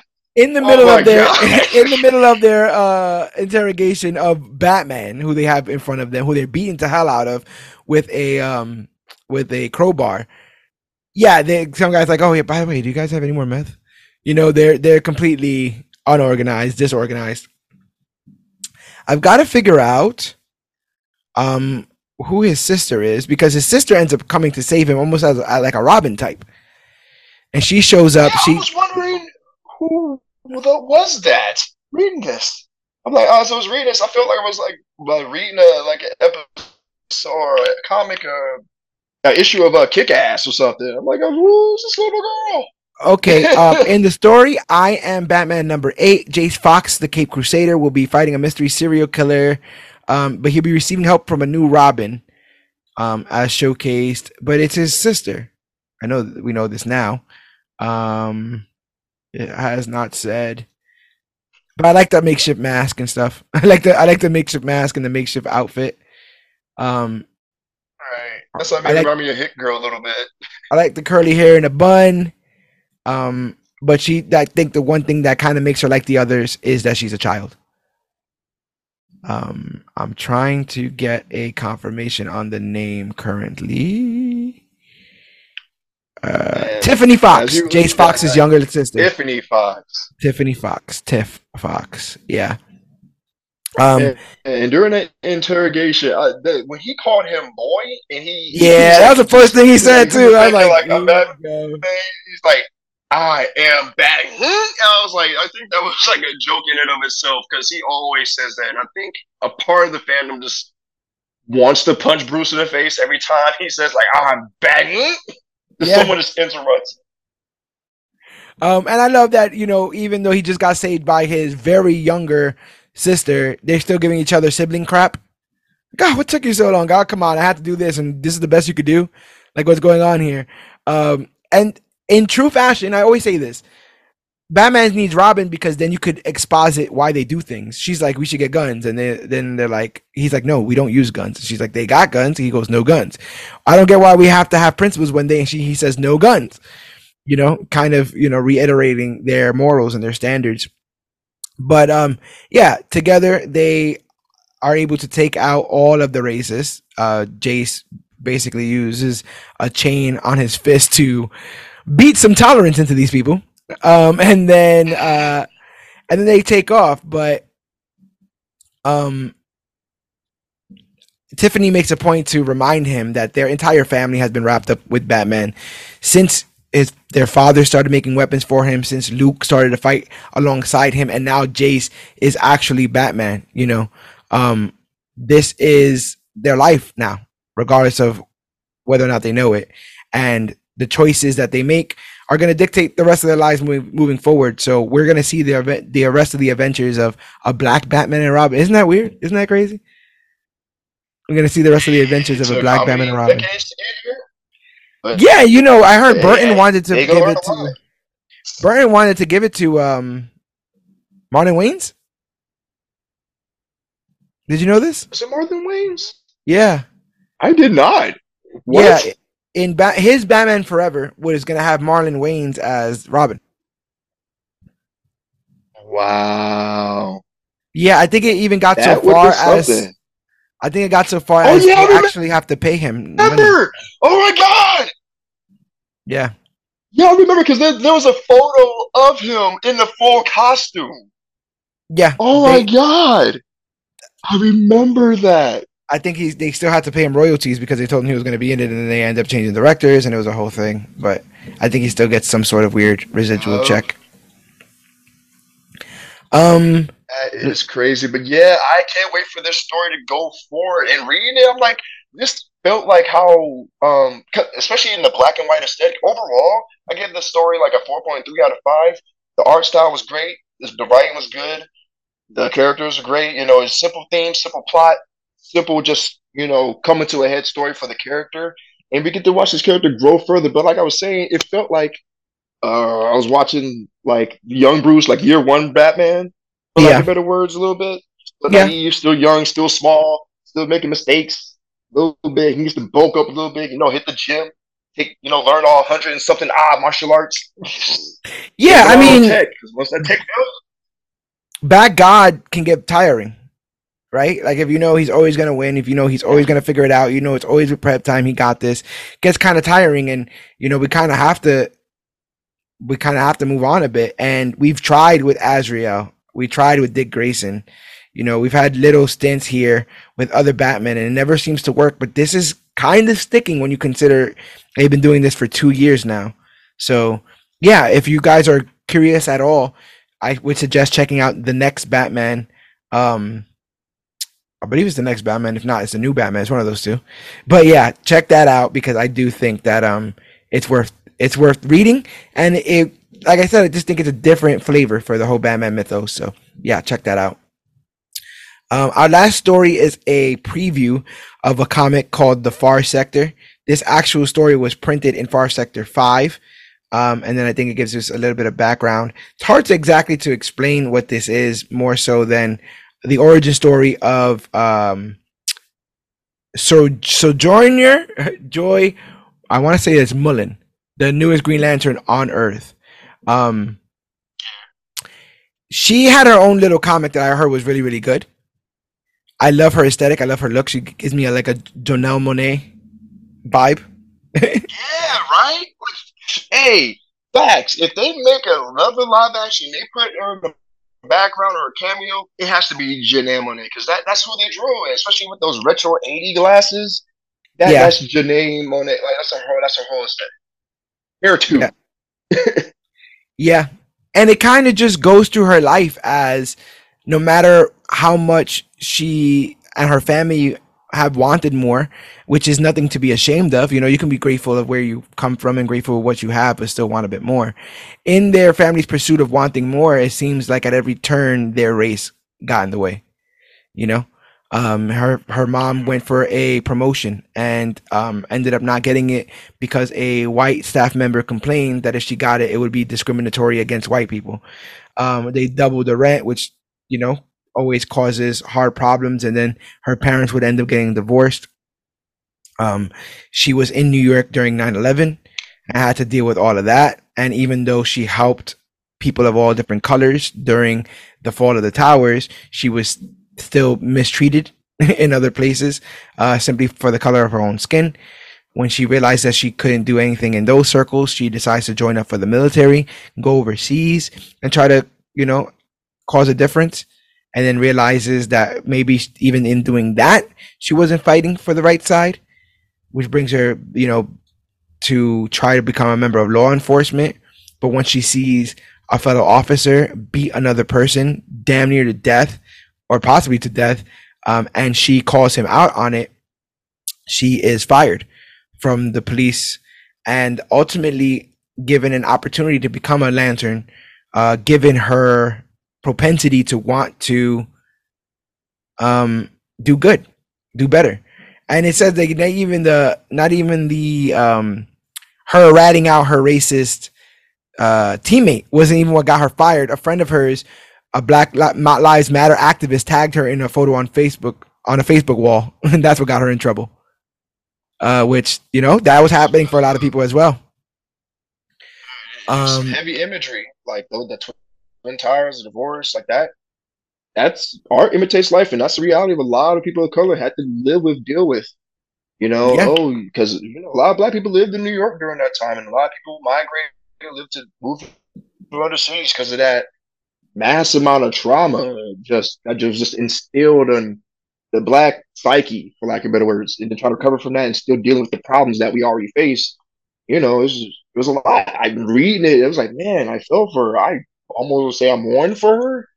You know. Yeah, and it, it it's kind of heartbreaking to see her get disillusioned to yeah. several different careers that sorry that she believes um are are created or are supposed to be created to make a world a better place right it's like okay if i want to help the world i should help the world you know with my degree and they're still treating her differently because she's black okay well then i'll help the world in the military but now we're targeting, you know, like sometimes the military's goals are, aren't exactly 100% with justice and stuff. Sometimes the the military serves America's goals, which can be selfish on occasion. So she leaves there, decides she wants to be NYPD, help people in the streets, and then realizes that that power can also be corrupted.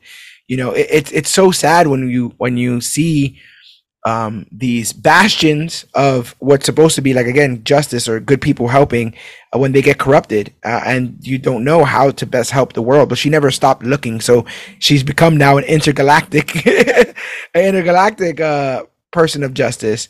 And i'm really looking forward to seeing uh, the futures of that character. Um, i've got to get into far sector. I want to read more. But yeah, man, they she's a person of our generation, right? Black Lives Matter posts, um, witness 9-11. I was in New York for 9-11, you know, born and raised Brooklyn, New York. So that that definitely wow. gets me there. They wanted me to be part of the NYPD, and I'm like, nah. Uh, I passed the test. I came back. I came back from the military, and I took their test, and I passed it and um, they wanted me to join and i could not see myself putting on another uniform and not understanding what i was doing or who i was really fighting for you know um, when i was a child mm. i always wanted to be a firefighter um, never had any kind of propensity to want to be a, a, police officer and i don't say this to uh, insult any police officers but the way i had always seen it is that you call a firefighter when you want help police officers just show up and usually it's not a good thing when they do. You know, when you see a firefighter, they're there because someone has called them to help. When you see a police officer, who knows why they're there, and you may not be the safe right, one in that yeah. instance. You know, um, so to watch her get, I mean, you look at the stuff that just happened in, um, that just happened with Tyre Nichols. You know, it's mm, like yeah, in Tennessee, yeah, yeah, it's like it's still you know it's it's still a thing and you still have uh men and women of color still choosing to join whether it's the military whether it's the police force whether it's any law enforcement agency hoping that they can do some good. And there's still so much bad. So i love i would love to follow So Sojourner Jo in her um pursuit of cosmic justice as a green lantern. I think um this is a sorry, this is an interesting take uh, for a character in the Green Lantern series, and I, I really can't wait to look forward to her uh, adventures in the future. Same here, same here. Overall, I gave the story a solid like a four out of five. Art yeah. was beautiful. The style, the aesthetic, the especially that club scene, how everyone was just dancing, and you just see her by the bar, like lonely chilling. Like every every panel served the purpose. It really just highlighted her in every panel, so you can really see where she was in that moment. It really, it really, for lack of a better words, paint the picture. yeah, but yeah, I, I look forward to seeing the rest of her story going forward, and I, and from looking at her origin, her past, I can foresee that she's gonna, you know, come into those same troubles in the future. The Red Lanterns are a thing. He's yeah. gonna probably run into that same disillusion as a Green Lantern, and I believe she will face that and become stronger for it, just overcoming that adversity of understanding yeah. like yes, there's you can become a greater force for justice, but that also means that is also a greater force of evil that justice has to prevent, you know, to cast a light on. And mm-hmm. we're gonna see that going forward. Uh any uh spin-offs or tie-ins, uh what's her what's her you say far sector? That's what it's called? Yeah, far sector. Yeah. Um, I I don't know. I know that her comic, um, I believe it even won some awards. But yeah, they've been really liking. It's a no. Yeah, they, it's a novel. Ooh. Come on, ah, okay. Because I have heard some things about Far Sector. Like I've seen a lot of her art out there, and as you guys are probably listening to this, you will see some of that art up on CBC on Facebook. Definitely gonna see yes. some of it. Like we said, we got to shout out these black artists out and content creators and pencilers, artists. Like we have to. The art is amazing. Like Far Sector, just uh, alone, the art blew me away. Just I was like, wow, this is. You can tell the art and care. Check this out. It. Check this out as a synopsis. For the past six months, newly chosen Green Lantern Sojourner Jo Mullein has been protecting the city Enduring, a massive metropolis of 20 billion people. The city has maintained peace over 500 years by stripping its citizens of the ability to feel. As a result, violent crime is virtually unheard of and murder is non existent. But that's all about to change in this new graphic novel that puts a unique spin on the legacy of the Green Lanterns. Okay. Interesting take. That's a. I have so many questions, and I guess the only way to answer them is to read. Because my first yeah. one is how do you strip emotion from an entire planet? Yeah. I'm like emotion, rings, emotional yeah. spectrum. Exactly. Some one of these animals are involved here. all of them, somebody, something. So I'm I'm already hyped for it. Wow! And just like that, I'm already excited to read it. no, no, no. Yeah, I, I really dig this, and I, I do want to follow her into the future. I I really like this story. Like I said, I think it was an easy read. All of it. Uh, uh, you got to showcase some great creatives, and you got to showcase some great um characters of color. I just hope it's weird, right? Like I just hope that. How can I say this? Let these characters be characters that are celebrated year round. Please don't just let them fall by the wayside until February hits. I I don't know a, a nicer way yes. to say that, but yeah, that's what I want to say. no, you're you're right. You're right. Like these characters, all of them, all black characters, all characters of whatever race should be featured, shown more, put in better lights, have better arcs, have better writers, because they deserve to have that time in the spotlight. It's not all about Superman, Batman, Wonder Woman. It's not all about Flash and Green Lantern. Like you know, there are other versions of these characters They've been around for years and they deserve their time in the spotlight. It's about time. And they need yeah. it. They need the storytelling. And I can't wait to follow her and all these character stories going forward, especially uh Jace. Like that, a black black man, like a black Batman on top of having Batwing like that. What? Yeah. There's a black Batman? Oh my god, wait a minute. That sounds just ridiculously lit. Just saying that. Like, dude, probably smooth as hell. Elba, like with yeah. with Michael Jai White if they had a baby and that yeah. to be that's Black Batman right there. I mean, yeah. if you look up, if you look him up, if you look Black up, Batman. If you look up Jace Fox, he kind of he kind of looks like uh it could be um it could be Jai White, Michael Jai White. Certain depictions, but um yeah, man, my man's ready. Dude's handsome. yeah, he has a brand new um. Dude, hopefully, series. we see him live action we he has a brand new series called I Am Batman currently. His introductory I... series was The Next Batman, but his new series oh, currently right now is I Am Batman, and I even see him alongside the Silencer in one of them. So they're spreading the culture, baby. They're spreading that culture. I love it. I love it. I love it. And it brings all new, just it adds to the mythos, to the you know the already existing IP.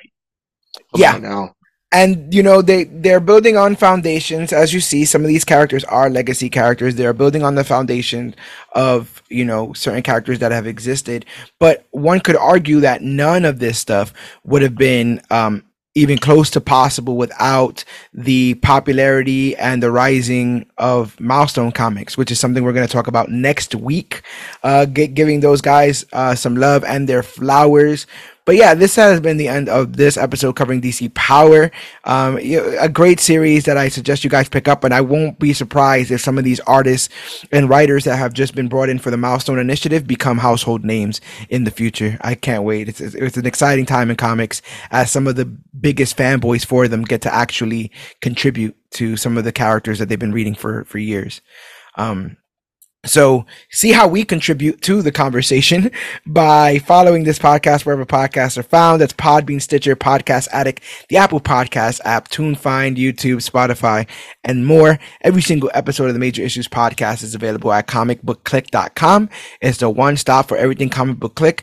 Articles written by us, uh, you can stop by our merchandise store at TeePublic by hitting that shop CBC button, and it will take you to our store where all the designs are made exclusively by me. We get a kickback of each and every purchase made there. If you click on that support CBC link, it will take you to our Patreon, patreon.com slash CBC Clubhouse, where for as little as $3 a month, 10 cents a day, uh, about the price of a cup of coffee a month, um, you can help us keep our lights on here as we try to afford the hardware and the software we need to produce brand new, exciting content for you guys because we are always looking into different ways we can present our content to all the people out there who want it. So thank you guys who have been supporting us by uh, reaching out to us on Facebook.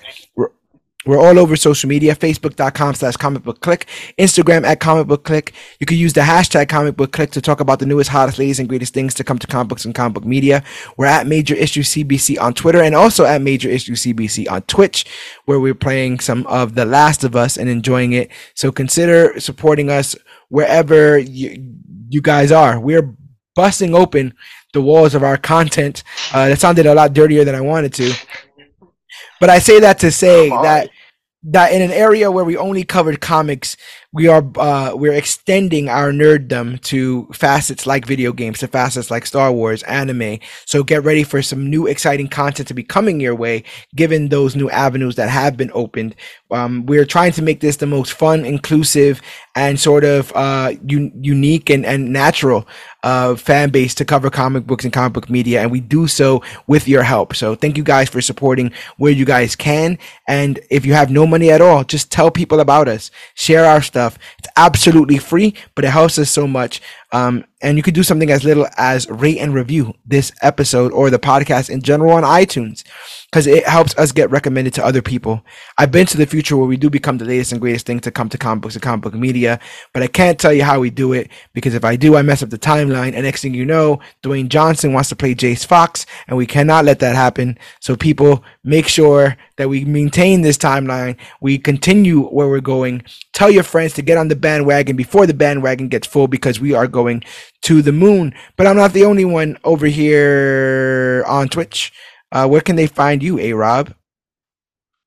I'll be on all the social medias, and all the kids be hanging out, posting reels and TikToks and slang and filters. you can yeah. follow, y'all can follow me at A Rob the Marvel God on basically all social medias. You know, follow us on here on social um, ah, at the Major Issues website. You know, Comic Click. Follow me on Twitch. Maybe sometimes if I get back into it, I don't know. yeah. But you guys can follow me if I post all the greatest, newest leaks, art, just all things Marvel and DC. Follow me at A Rob the Marvel God. Follow the man. It is the smart thing to do. Um, but yeah, this has been a hell of a conversation. I love that we were able to spotlight some great characters and creatives. But my name is George Serrano, aka the Don. And I'm Aaron Robinson, aka A Rob the Marvel God. And this has been our review of DC Power, a celebration, issue one. And remember, regardless of the color of your skin, you could be a Green Lantern, you could be a King of the Ocean, you could be the fastest man or woman alive, you could be the Cape Crusader, you could be the Queen of the Amazons, or you could be damn near amazing. One thing I know you are is you are part of the clique, and always remember that you, yes, you, are worthy.